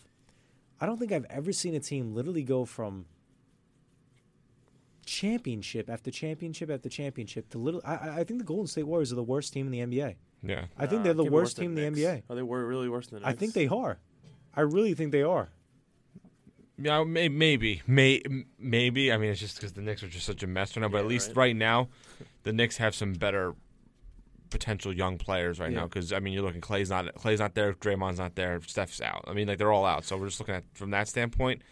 There's a brighter future in New York because I the backups for Golden State like All they got is that guy Pascal, and then that's it. No, All right. they- and D'Angelo Russell. Yeah, but D'Lo, I don't even think he's going to last He, he's been hurt too. with the Warriors. He's to been- be yeah, I honest with you. See, this has been a good thing though. If you really think about the Warriors, I mean, eventually, you know, you go up to a high high. Eventually, you're going to come down, unless you're the Patriots. But like, they're if they get, they could end up. Let's say they don't have a good rest season, they'll be a, maybe a top five lottery. I didn't even That's rea- what I didn't even that's realize they were that bad. Can you Two imagine? I did not even realize they were that bad. Oh my god. Can, can you imagine getting back Steph Curry, getting back Clay, Clay, getting back Draymond Draymond, healthy, and then having the number one overall pick? That's, that's what I'm saying. Can you imagine so like, that? is it?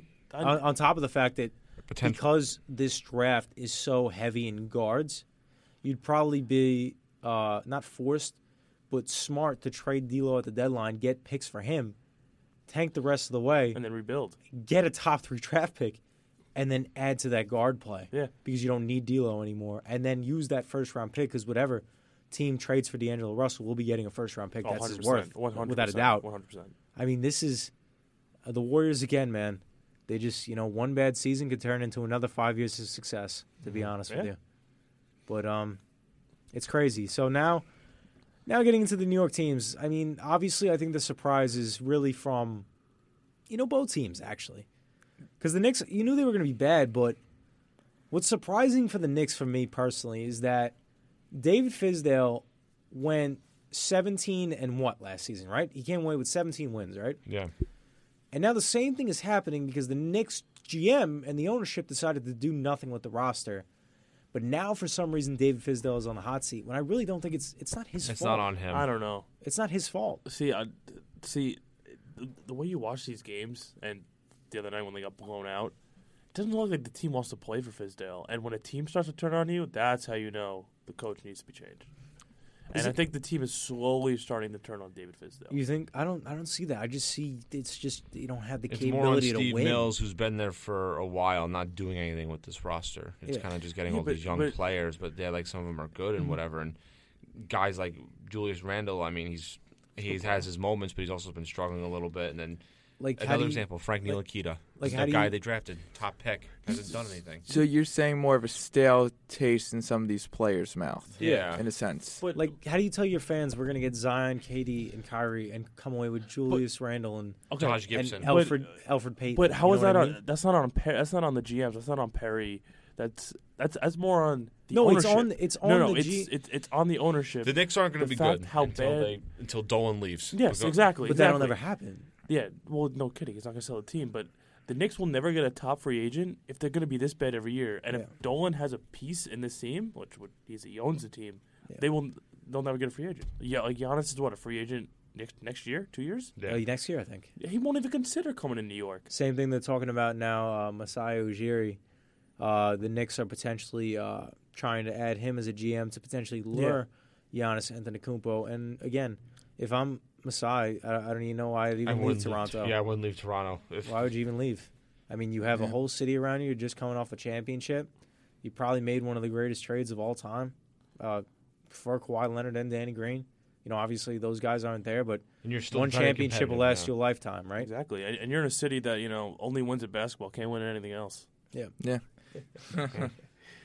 But uh, So then the Knicks have their problems. Doesn't seem like they're going away any Hey, they, soon. they beat Porzingis when Porzingis returned to MLS. Yeah, Yeah. right. Uh, was- honestly, they should just play Dallas every night. Maybe Yeah, they'll win why every not, night because right? they've beaten them twice already. that was a great game. yeah, right. And the the fans were booing Porzingis. It just shows. so they beat Dallas twice. That's the, their only two wins. Hey, listen, that's our, Yeah. that's gonna be that's gonna be our banner. 26 2019 2020 we swept the Dallas Mavericks. no, I saw, the I Bulls. saw And we- and we could beat the all Bulls over, once. memes all over Instagram this morning. They have the 19. Was it the next one in 1972? yeah, like the, the, championship? banners in the next They one. had, and then next to it, it was a banner. We beat Kristaps. yeah, we beat, But I don't even. Now, are you you guys are Knick fans, right?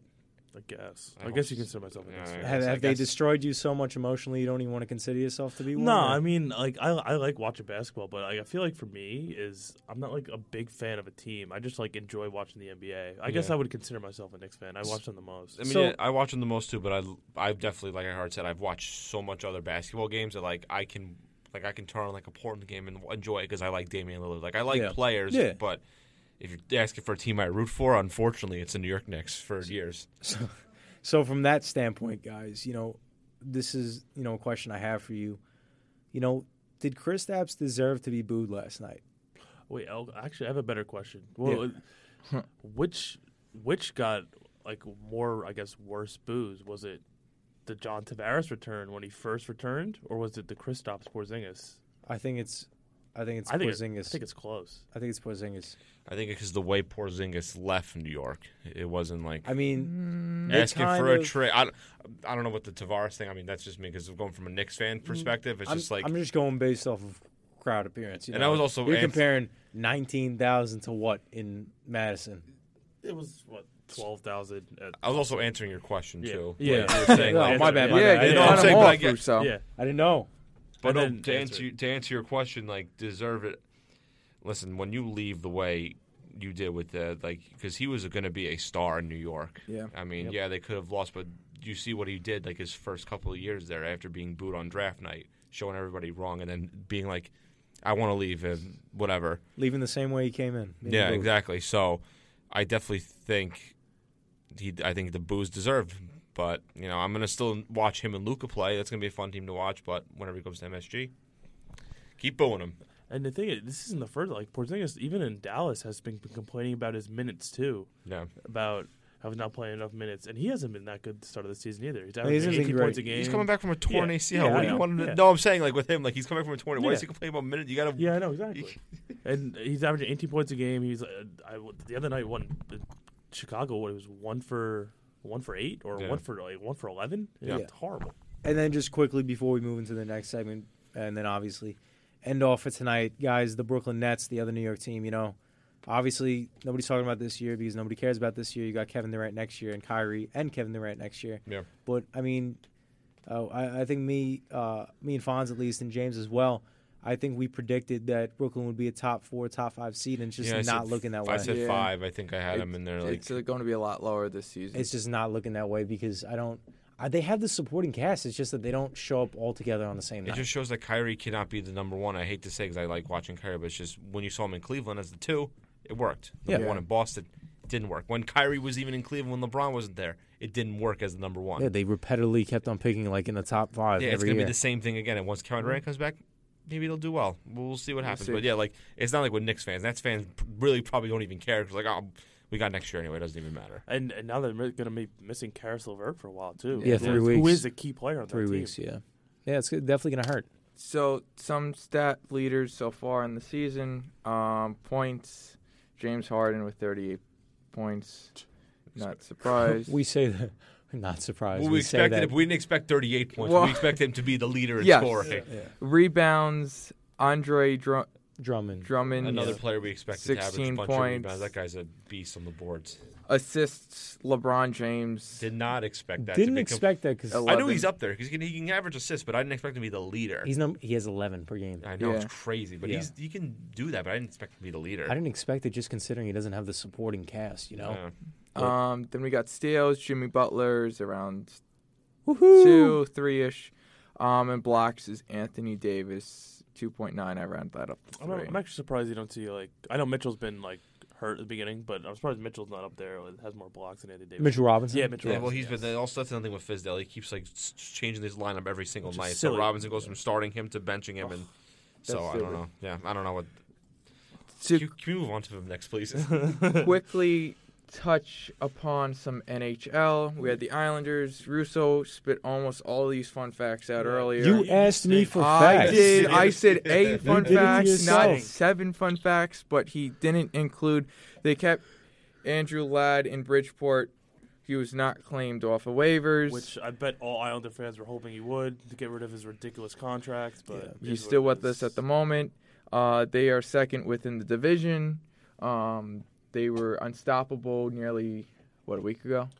I mean, I mean, still they, are. uh, they still are, but- granted, probably the worst loss that they've had within the last five years. I- Yeah. I, mean, that's Yeah. just. yeah, but I mean, It, it, it's you're gonna lose eventually, yeah. right? I but like that, Yeah, I mean, what, what, do you expect them to win every game? The on- like you had a 3-0 lead with 10 minutes happens, left. dude. It- yeah, I, I understand where you're coming from. Um, then our goalies are just phenomenal.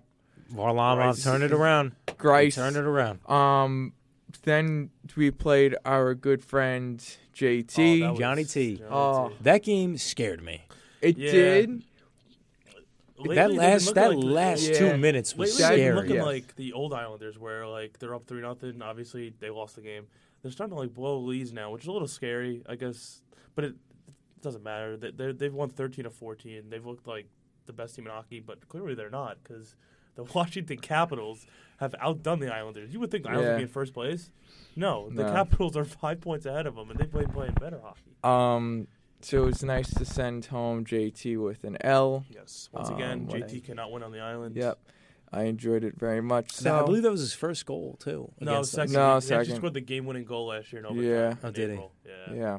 But Um, Matty B, I think he's got five goals against Yeah. them against Toronto, and Matty B's been a star this first half of the season. So Islanders have been looking sharp. Rangers on Not the so flip much. side, not so much. Sorry, think they're- Fonz, you're wearing a Rangers hat as well tonight. yeah, I actually went to my first Ranger game a couple days ago when they beat Pittsburgh. Oh, That was a good game. Yeah, That was a good yeah, no, game. that was a good game. That's cool. Uh, I'm starting to get into hockey a little bit. I've only been to Sabres games back up at Bonaventure. So, Yeah. but those fans are crazy. But Ranger fans, that was a fun time. So, but that game against Tampa Bay, let's, uh, let's not Yeah. talk about that. So yet. they are in sixth in the Metro. I think they have a record of eight, seven, and two. Yeah, believe. they're, Yeah. they're, yeah, them the Devils. have Tamp- not played good hockey. Tampa Bay put the spanking on them last night. I mean, that was. I was watching that game with a good buddy of mine. He's a diehard Ranger fan. Doesn't watch any other sports. Diehard Ranger fan. Really? That's, No other sports but hockey. Diehard to Ranger fan. Bleeds blue. so He he he likes to joke around with me about my Islanders. I don't think I've ever legitimately see a- a grown man like tear up about about his team. I don't think I've ever seen that before. It was literally, and then it got to the point. It was almost like uh, uh, something psychologically wrong. it got to the point he went from crying to pissed to laughing. And then at one point, when they hit nine, he's like, let's just make it 10. You know what? The record of most goals scored in the game is 15. Let's just go for 16. Oh let's just make it happen. I mean, I don't I don't think I've ever seen a breakdown that hard. What was it? Four goals in in 5 minutes of play? Yeah, The first 5 minutes of play? I think they Wow. had four goals, and the Rangers only had three shots. And then they goal. put they put Lundqvist in, and then Lundqvist was so bad they had to put Georgiev back in. it just it was Yeah, horrible. the Rangers are very inconsistent. Yeah, but they got a young team. They got some good pieces around them. They'll build, but uh, not this year, maybe next year. yeah, definitely. Um, so, just some other quick points at the end of this show. Um, due to scheduling conflicts with everybody, this will be our last show until sometime in December. Um, things have gotten a little busy around here. We will still be updating our social media on Twitter and Instagram, so we're not going completely. making up for the punishments when we get back, we're Yep. still tracking them. We're still Yeah. tracking them. I'm sure maybe even we can post something on the Instagram for that. Yes. Um, I'm sure Tom or some of us might even upload some stuff on Anchor. You know, some opinions we have based on what has happened in the in the week or so. Um, so we will be taking a little break, but we will be active on our social media accounts. Uh, don't you worry. Um, so on that note, on the behalf of Kyle Earhart, actually, any quick points before I sign everybody off? Well, you know, I mean, if you want to, I'm going to plug in my little things here. Um, obviously, I have my own other podcast, the Slickback Kickback Report. You guys should all follow. I do sports, wrestling, gaming, anything fun there. I also started my own YouTube channel. Just literally search Fonz DeFalco, and it's right there. It's it's very simple, nothing complicated. Yeah, that's all. That's all I got. Uh, All right. Follow the podcast, the YouTube, support the brand, support this show, guys. Come on, the brand is strong, people. Earhart, anything you got to add? Don't lose this weekend, Jets. Thanks. J E T S. Russo. Jets, Jets. At least I don't have to cry this week about the Giants. All right, Thanks that's for fair. the bye week. Maybe you can cry about the Knicks. Woo! I'm not a He's Knicks not fan, Knicks so I'm all right. all he's a right. Heat fan. Oh, you're. a Heat- no, they're So- good. I like Tyler Herro. He's nice. My He last nice. note is I don't have to go into work early because the Giants aren't playing, so I'll go in on time this week. Um, so on behalf of Kyle Earhart, Kyle Russo, Fonz DeFalco, and James Montefusco, this is good night, everybody. See you in a few weeks. Enjoy your weekend. Happy holidays. When you were young and your heart was an open book, you used to say, live and let live. You know you did, you know you did, you know you did. But if this ever changing world